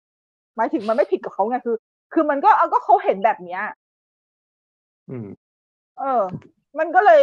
มันก็เลยจะจะเราสามารถที่จะนับหนังที่เป็นในเชิงเนี้ยอย่างเบลฟาสหรือโรมาเป็นหนังอิงประวัติศาสตร์ได้ไหม จริง ๆ มันก็ได้กึ่งมันก็กึ่งกึ่งๆว่าจะได้ แล้วมันบิดเบือนไหม มันก็ไม่บิดเบือนด้วย ดังนั้นพี่เลยมองว่าการทำหนังแบบนี้ จริง ๆ หนังแบบเนี้ย ในสมัยก่อนแทบไม่มีคนทำเนาะเหมือนกับมันเพิ่งจะมาเนี่ยเพิ่งจะมาช่วงหลังๆแล้วพี่คิดว่ามันอาจจะมีเดี๋ยวมันจะมีตามมา ก็คงเขาคงมองรู้ทางเลยว่าเป็น play safe ที่ไม่ไม่ต้องขึ้นว่า based on true ใช่ story ใช่มันเป็นเป็นเป็น play safe แล้ว อ่าอีกเรื่องหนึ่งที่เป็นแนวเดียวกันก็คือ Brooklyn Brooklyn Brooklyn อ่าใช่แนวเดียวกันเลยอือฮึแล้วแล้วทุกแล้วทุกเรื่องที่อยู่ใน tier นี้นะได้รับการสรรเสริญหมดอะเพราะว่ามันเพราะเออ มันก็ใช่มัน play safe จริง แล้วเล่าดีเล่าส่วนมากเล่าดี เพราะว่าด้วยความที่เขาอัดคือโดยธรรมชาติเนี่ย ในการที่เราจะเขียนอะไรสักอย่างหรือในการที่จะเล่าอะไรสักอย่างนะเล่าเรื่องของตัวเองแม่งดีที่สุดอยู่แล้วอืม อืมมักมักจะไม่ค่อยบง เพราะว่าเรามักจะรู้เรื่องของตัวเองที่เราเห็นดีที่สุด อืมอืมก็เลย ดังนั้นพี่ก็เลยกลับพี่เลยมองว่า อ่า ลักษณะของหนังแนวนี้เนี่ย มันจะเป็นก้าวใหม่ของหนังเชิงอิงประวัติศาสตร์ในอนาคตได้ประมาณหนึ่ง อืม อืมเพราะอีกเรื่องหนึ่ง West Side Story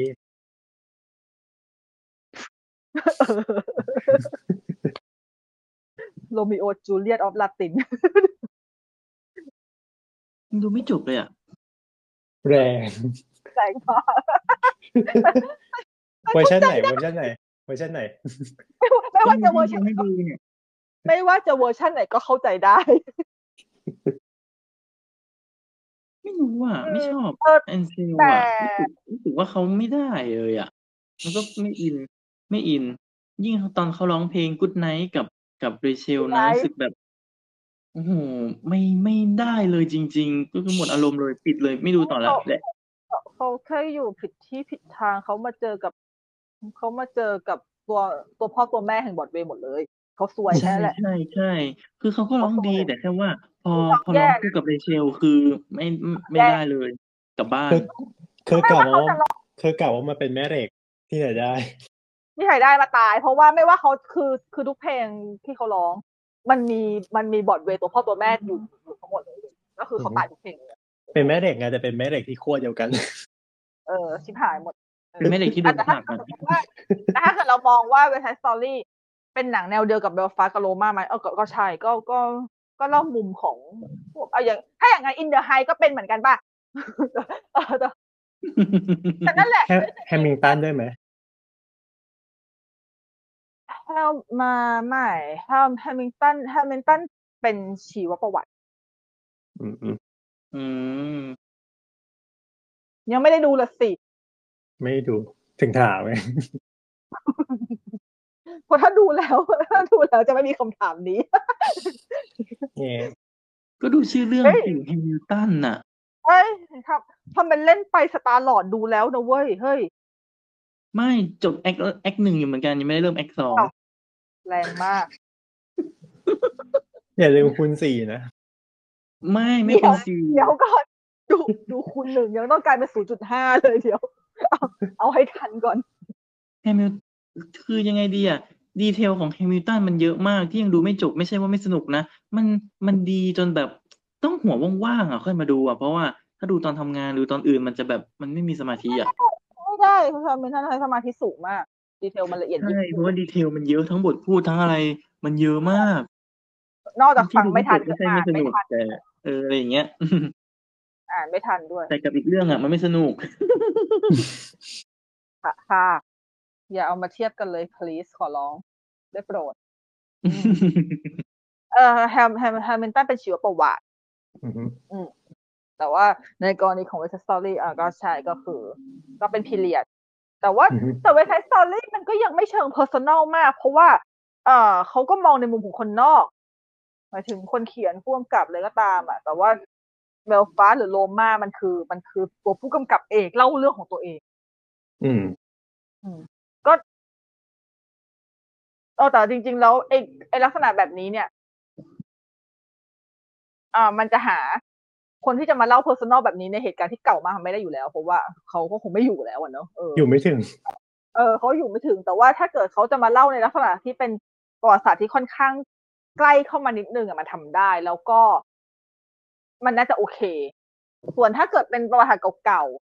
ๆที่เขาอยู่ไม่ถึง แต่เขาจะใช้การเล่าในทำนองนี้เนี่ยเปอร์เซ็นต์ที่มันจะทำได้ไหมมันทำได้ แต่มันจะดีไหมก็ มันก็จะไม่ต่างอะไรจากกับหนังอิงประวัติศาสตร์เรื่องอื่นอยู่ดี มันก็จะกลายเป็นแบบโทนไม่สารคดีไปเลยแบบ ให้ให้ลูกหลานมาเล่าแทนอย่างเงี้ยใช่ใช่ไม่งั้นก็ต้องกลายเป็นแบบให้ลูกหลานหรือคนที่เกี่ยวข้องมาเล่า ซึ่งก็ต้องดูว่ามันจะมีคนที่ทำแนวนี้มาเพิ่มหรือเปล่าอือฮึก็ต้องดูว่าลักษณะมันจะบิดเบือนไปทางไหนเพราะว่าปัจจุบันนี้นี่ไงแบบ The Sick ไงอะไรนะแบบ The Sick ไง The อ๋อ The เออใช่ใช่ใช่สารคดี ลูกหลานชนจีนในทันนี้ก็เป็นสารคดีอะเนาะ อืมมันก็ออกไปทางนั้นไปเลยก็เป็นสารคดีแทน แต่เดี๋ยวนี้สารคดีก็เออก็ก็เป็นแบบนี้เยอะอะเพราะว่า อาจจะเป็นเพราะเขาไม่รู้ว่าจะมาเล่าเป็นหนังยังไงด้วยมั้งเพราะถึงแม้ว่า เพราะถึงแม้ว่าโรม่าหรือเบลฟาสเนี่ย มันจะดีมากๆ แล้วแบบคนก็แบบชื่นชมกัน แต่ก็อย่าลืมว่าหลาย ๆ คนที่บอกว่าดูแล้วหลับ ก็มี เยอะเลยแหละ อืม นั่นแหละเพื่อคือพูดง่ายๆคือพี่คิดว่าคนดูหนังในในกระแสหลัก คนดูหนังแมสหรืออะไรก็ตามอะ ยังไม่คุ้นชินกับการเล่าประวัติศาสตร์ที่บิดเบือนน้อย เพราะว่าเอาตรงๆคือมันอาจจะไม่สนุกไงใช่นั่นแหละก็คือเป็นปัญหาที่แบบกลับไปกลับใช่มาแต่มันว่าเออใช่แต่มันก็เป็นปัญหาที่ย้อนกลับมาที่เดิมอยู่ดี เพราะว่าคือพี่คิดว่าผู้สร้างหนังในปัจจุบันพยายามที่จะบิดเบือนประวัติศาสตร์ให้มันน้อยลงแล้ว แต่ มันก็มีข้อจำกัดอยู่ดีเพราะพอมันบิดเบือนน้อย มันไม่สนุกก็ขายไม่ออกก็จะวนแต่กลับางไปที่คนก็อยากที่จะบิดเบือนเยอะใช่แต่เพื่บาองที่คนจะก็สร้างอยากประวัติศาสตร์ใหม่ อืม ซึ่งถ้าเกิดพี่มองว่าถ้าแทนที่คุณจะบิดเบือนเยอะ แต่คุณทำเหมือนสเปนเซอร์ล่ะอืมคุณแค่นึกมานิดนึงก็พอไม่ต้องไปบิดเบือนเลยมากให้มันดูเป็นข้อคอรหา มันก็สนุกได้เหมือนกันแต่สเปนเซอร์เอาตรงมาสนุกไหมมันก็ไม่ได้ถึงกับสนุกขนาดนั้นด้วยเพราะว่าหนังมันเครียด ก็ไม่ใช่หนังสนุกอยู่แล้วไม่ถึงว่าอย่างเงี้ยเออสนุกที่เป็นคำว่าสนุกอะใช่ไม่สนุกที่แบบ enjoy อะแต่ว่า มันเป็นหนังที่อ่าควรดูไหมเออก็ควรดูอะก็ก็ก็ก็ดีในแง่ของหนังอะเนาะนี่ไงซีรีส์ The Crown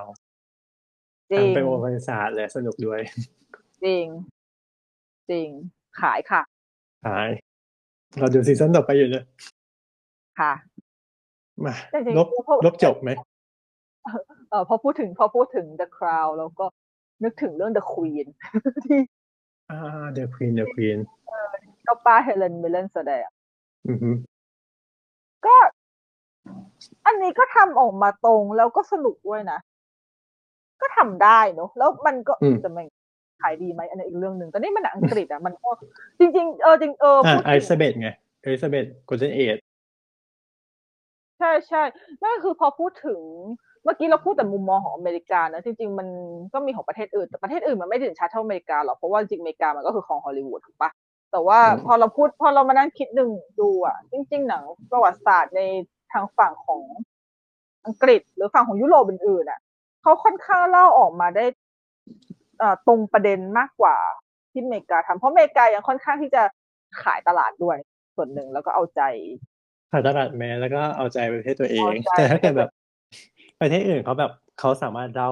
มุมอื่นเขาสามารถเล่าได้ได้ไงเขาก็ไม่ไม่ต้องเป็นคิดฮีที่โร่ขนาดนั้น ก็ก็ก็อืมแล้วก็ไม่ได้ต้องขายตลาดแมสก็ก็คูดามให้ว่าไม่คนแบบจะดูอะไรอย่างเงี้ยเออเนาะนี่ไงเราดูไอ้นะหนังที่เราจะเข้าใหม่ที่เป็นหนังฝั่งอังกฤษอ๋อ Operation Mincemeat ก็วันที่เรา ออกอีพีนี้ก็คือเข้าลงพอดีอืมก็เอ้ยเอ้ยเดี๋ยวเดี๋ยวใช่ปู่วะอ๋อไม่ใช่สิญี่ปุ่นเหรอเข้า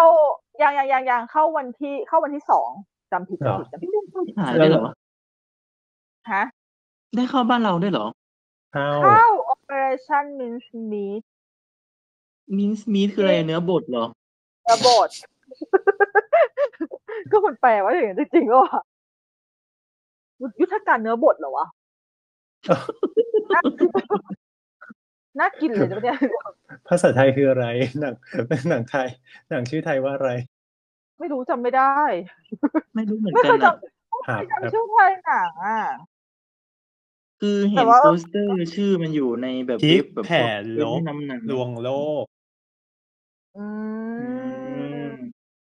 สร้างอ๋อจากเข้าเรื่สอองงจริงเข้าสองสุดเหลือเชื่อ เนี่ยเนี่ยอีพวกสร้างจากเรื่องจริงเชื่อเนี่ยนะโอ้อีคำโปรยทั้งหลาย อีคำโปรยพวกนี้เนี่ยนะ บิดเบือนตัวพ่อตัวแม่เลยพูดจริง ๆ เพราะว่ามันอืมใส่สีใส่กันสนุกมาก เพราะว่าส่วนมากก็คืออะโอเปอเรชั่นพวกนี้มีจริงไหมอะใช่มีจริง ดีเทลดีเทลก็ค่อยว่ากัน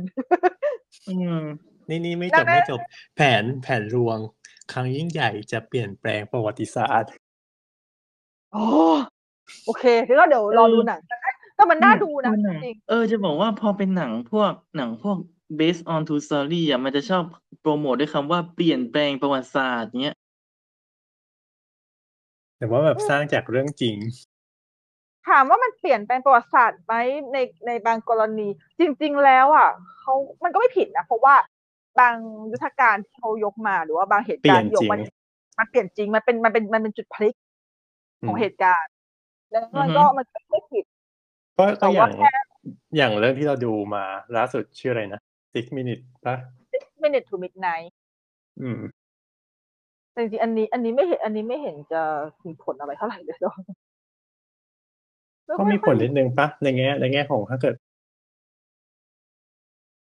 อาจจะเป็นผลนิดนึงอะ นิดนึงอ๋อเหรอนี่ยังเอาตรงมันนี่จับอะไรกันหนังจากหนังเรื่องนี้ไม่ค่อยได้ เพราะว่ารู้สึกเหมือนกับมัน มันแทไม่บไม่คือมีอะไรคือมองแค่ว่าหมายถึงว่าเป็นลูกหลานของผู้นำอะไรอใช่ย่างเงี้ยใช่ใช่เป็นลักษก็เลณะยหมายขถึองงว่า ก็คือเป็นตัวต่อรองเฉยอืมๆหนึ่งในแต่มามันแค่นั้นใช่แต่มันแบบไม่ค่อยอะไรมากแต่แต่ว่าหนังมันแย่ไหมก็ไม่ได้แย่นะคือหมายถึงก็เล่าได้แบบแต่หนังมันไม่ค่อยยาวด้วยก็เลย ยังไม่ถึงกับเบื่อ ยังไม่ทันเบื่อก็จบ แรงมากแต่ว่า sorry ถึงได้บอกว่ามันมีทั้งข้อดีที่มันไม่ยาว ทั้งมีทั้งข้อดีและข้อเสียที่มันไม่ยาวแต่หนังแต่หนังบางเรื่อง ยาวแล้วดี หมายถึงอืมถ้าเป็นกรณีของหนังประวัติศาสตร์นะอือเพฮึราะหามันจะครบประมาณหนึ่งไม่ไม่ไม่ครบทั้งหมดหรอกแต่หมายถึง อย่างน้อยคือเขาก็ได้เล่าอ่าดีเทลมากขึ้นอะนะเพราะว่าถ้าเกิดสมมติว่ามันสั้นเอาจริงอย่างเนี่ยอ่า six minutes to midnight อะคือถ้ามันยาวกว่านี้อะแล้วมันเล่าได้ลึกกว่านี้อะ มันก็อาจจะดีแต่แต่ว่าด้วยความที่ผู้กำกับก็ไม่ค่อยเก่ง ถ้าทำหนังยาวก็จะยิ่งน่าเบื่อ อืมดังนั้นหนังหนังยาวๆเหมาะกับผู้กำกับที่เก่ง ดังนั้นถ้าเกิดผู้กำกับที่เก่ง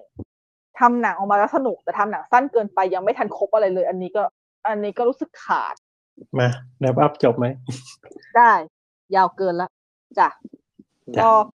จะจะจะจะจะไงจบจบจบพนุกันอย่างนี้ได้เหรอ ไม่รู้ไม่รู้จะจบยังไงอยากคิดอยู่เลยหาวิธีลงอยู่ ก็อะก็คือเอ่อเป้าหมายของที่เราคุยกันวันนี้เนี่ย เราก็คืออยากจะคุยกันแหละว่า อ่า การบิดเบือนประวัติศาสตร์ ในในภาพยนตร์เนี่ย มันมีผลดีกับผลเสียยังไงหลัก ๆ เนาะแล้วพอเลยเราก็ ยกตัวอย่างกันมา พอหอมปอมคอ ช่วงแรก ๆ ก็มีความ history หนึ่งศูนย์หนึ่งซึ่งก็ดูไม่ค่อยหนึ่งศูนย์หนึ่งเท่าไหร่เนาะก็ก็ก็นั่นแหละก็คือหมายถึงว่า ให้ให้เราก็คือเป็นการมาคุยกันเพื่อให้เราได้รู้แล้วก็ไม่ถึงว่าให้อาจแบบเราเราดูหลังเราดูหนังหลังจากนี้ไปอะไม่ถึงว่าถ้าเกิดเป็นหนังแนวประวัติอิงบริษัทอย่างเงี้ยเราก็ได้ฉุกคิดมันมากขึ้นว่าเออ มันเป็นยังไง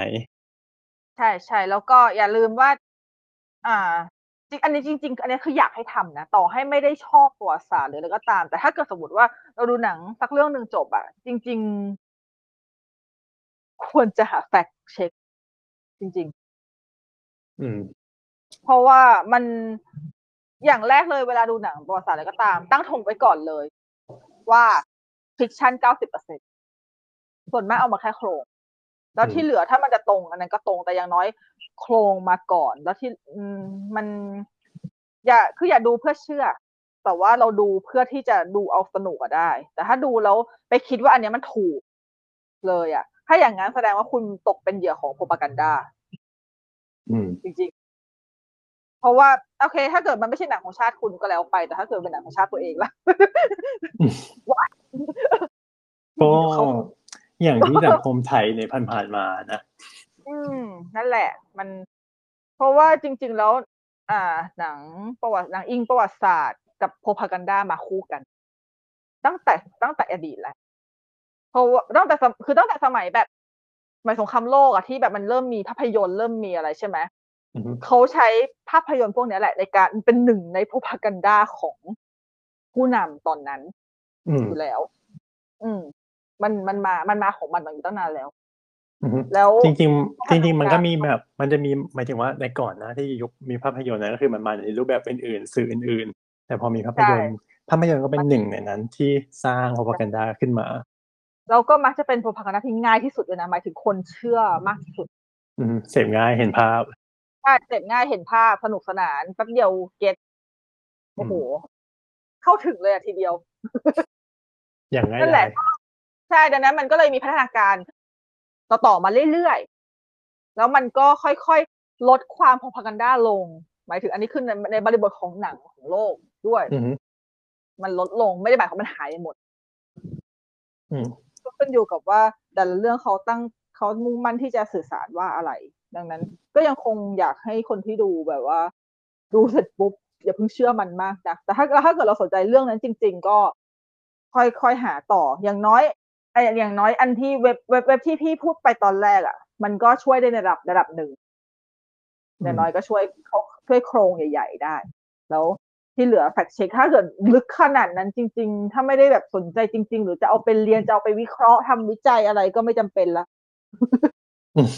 เอาเอาให้แค่พอรู้ว่าเอออันนี้มันถูกไม่ถูกอะไรอย่างนี้ก็พอแล้วอะไรอย่างเงี้ย แล้วอืมเฮ้ยแต่จริงๆนะ พอเราไปดูพวกนี้ปุ๊บอะเชื่อเหอะ หนังเรื่องนั้นมันจะสนุกขึ้นเว้ย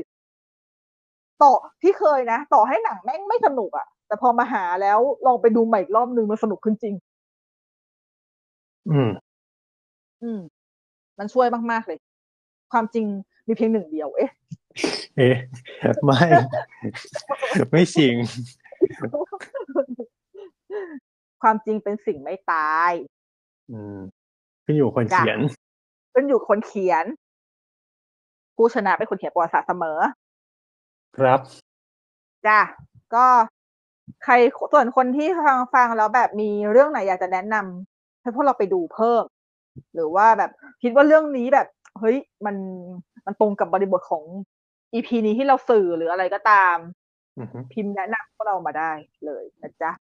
ครับ ก็ ขอบคุณที่รับฟังรายการของเรานะครับ แล้วก็สามารถรับฟังได้ทางทุกแอปพอดแคสต์นะครับ เพียง search สามโคกรีโอติดตามข่าวสารของเราได้ทางทวิตเตอร์นะครับ the opening cast นะครับ แล้วก็ทวิตเตอร์สามโคกรีโอนะครับ แล้วก็กลุ่ม Facebook สามโคกรีโอ listener ครับ แล้วก็รอติดตามนะครับว่า EP หน้าเราจะพูดกันถึงเรื่องอะไรสำหรับวันนี้ลากันไปก่อนพบกันใหม่ EP หน้าสวัสดีครับ สวัสดีครับ เย่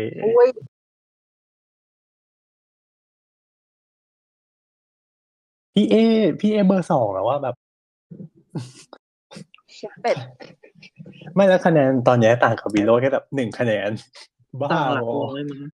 ตอนเนี้ยหนึ่งคะแนน บิดบิดที่สองอะโอ้บิดไปอยู่อย่างนั้นแหละโหสองชั่วโมงสี่สิบห้าแต่คิดแต่คิดว่าชาชาน่าจะได้เป็นผู้ว่าแล้วแหละเนี่ยดูจากสภาพแล้วอ่าขนาดนั้นเนอะ อยู่แล้วแหละแต่ไม่หมายถึงว่าแบบ อืมเออคะแนนต่างตอนนี้ห่างกันล้านคะแนนอะอืมอืมใช่ มันก็ไม่น่าจะไม่น่าจะแซงได้แล้วอะแต่ว่าแค่แค่แค่งงที่สองเฉยเออพลิกล็อกกันน่าดูถล่มทลายๆยังไม่จบ วันนี้คริสติน่ามาแล้วสองเพลง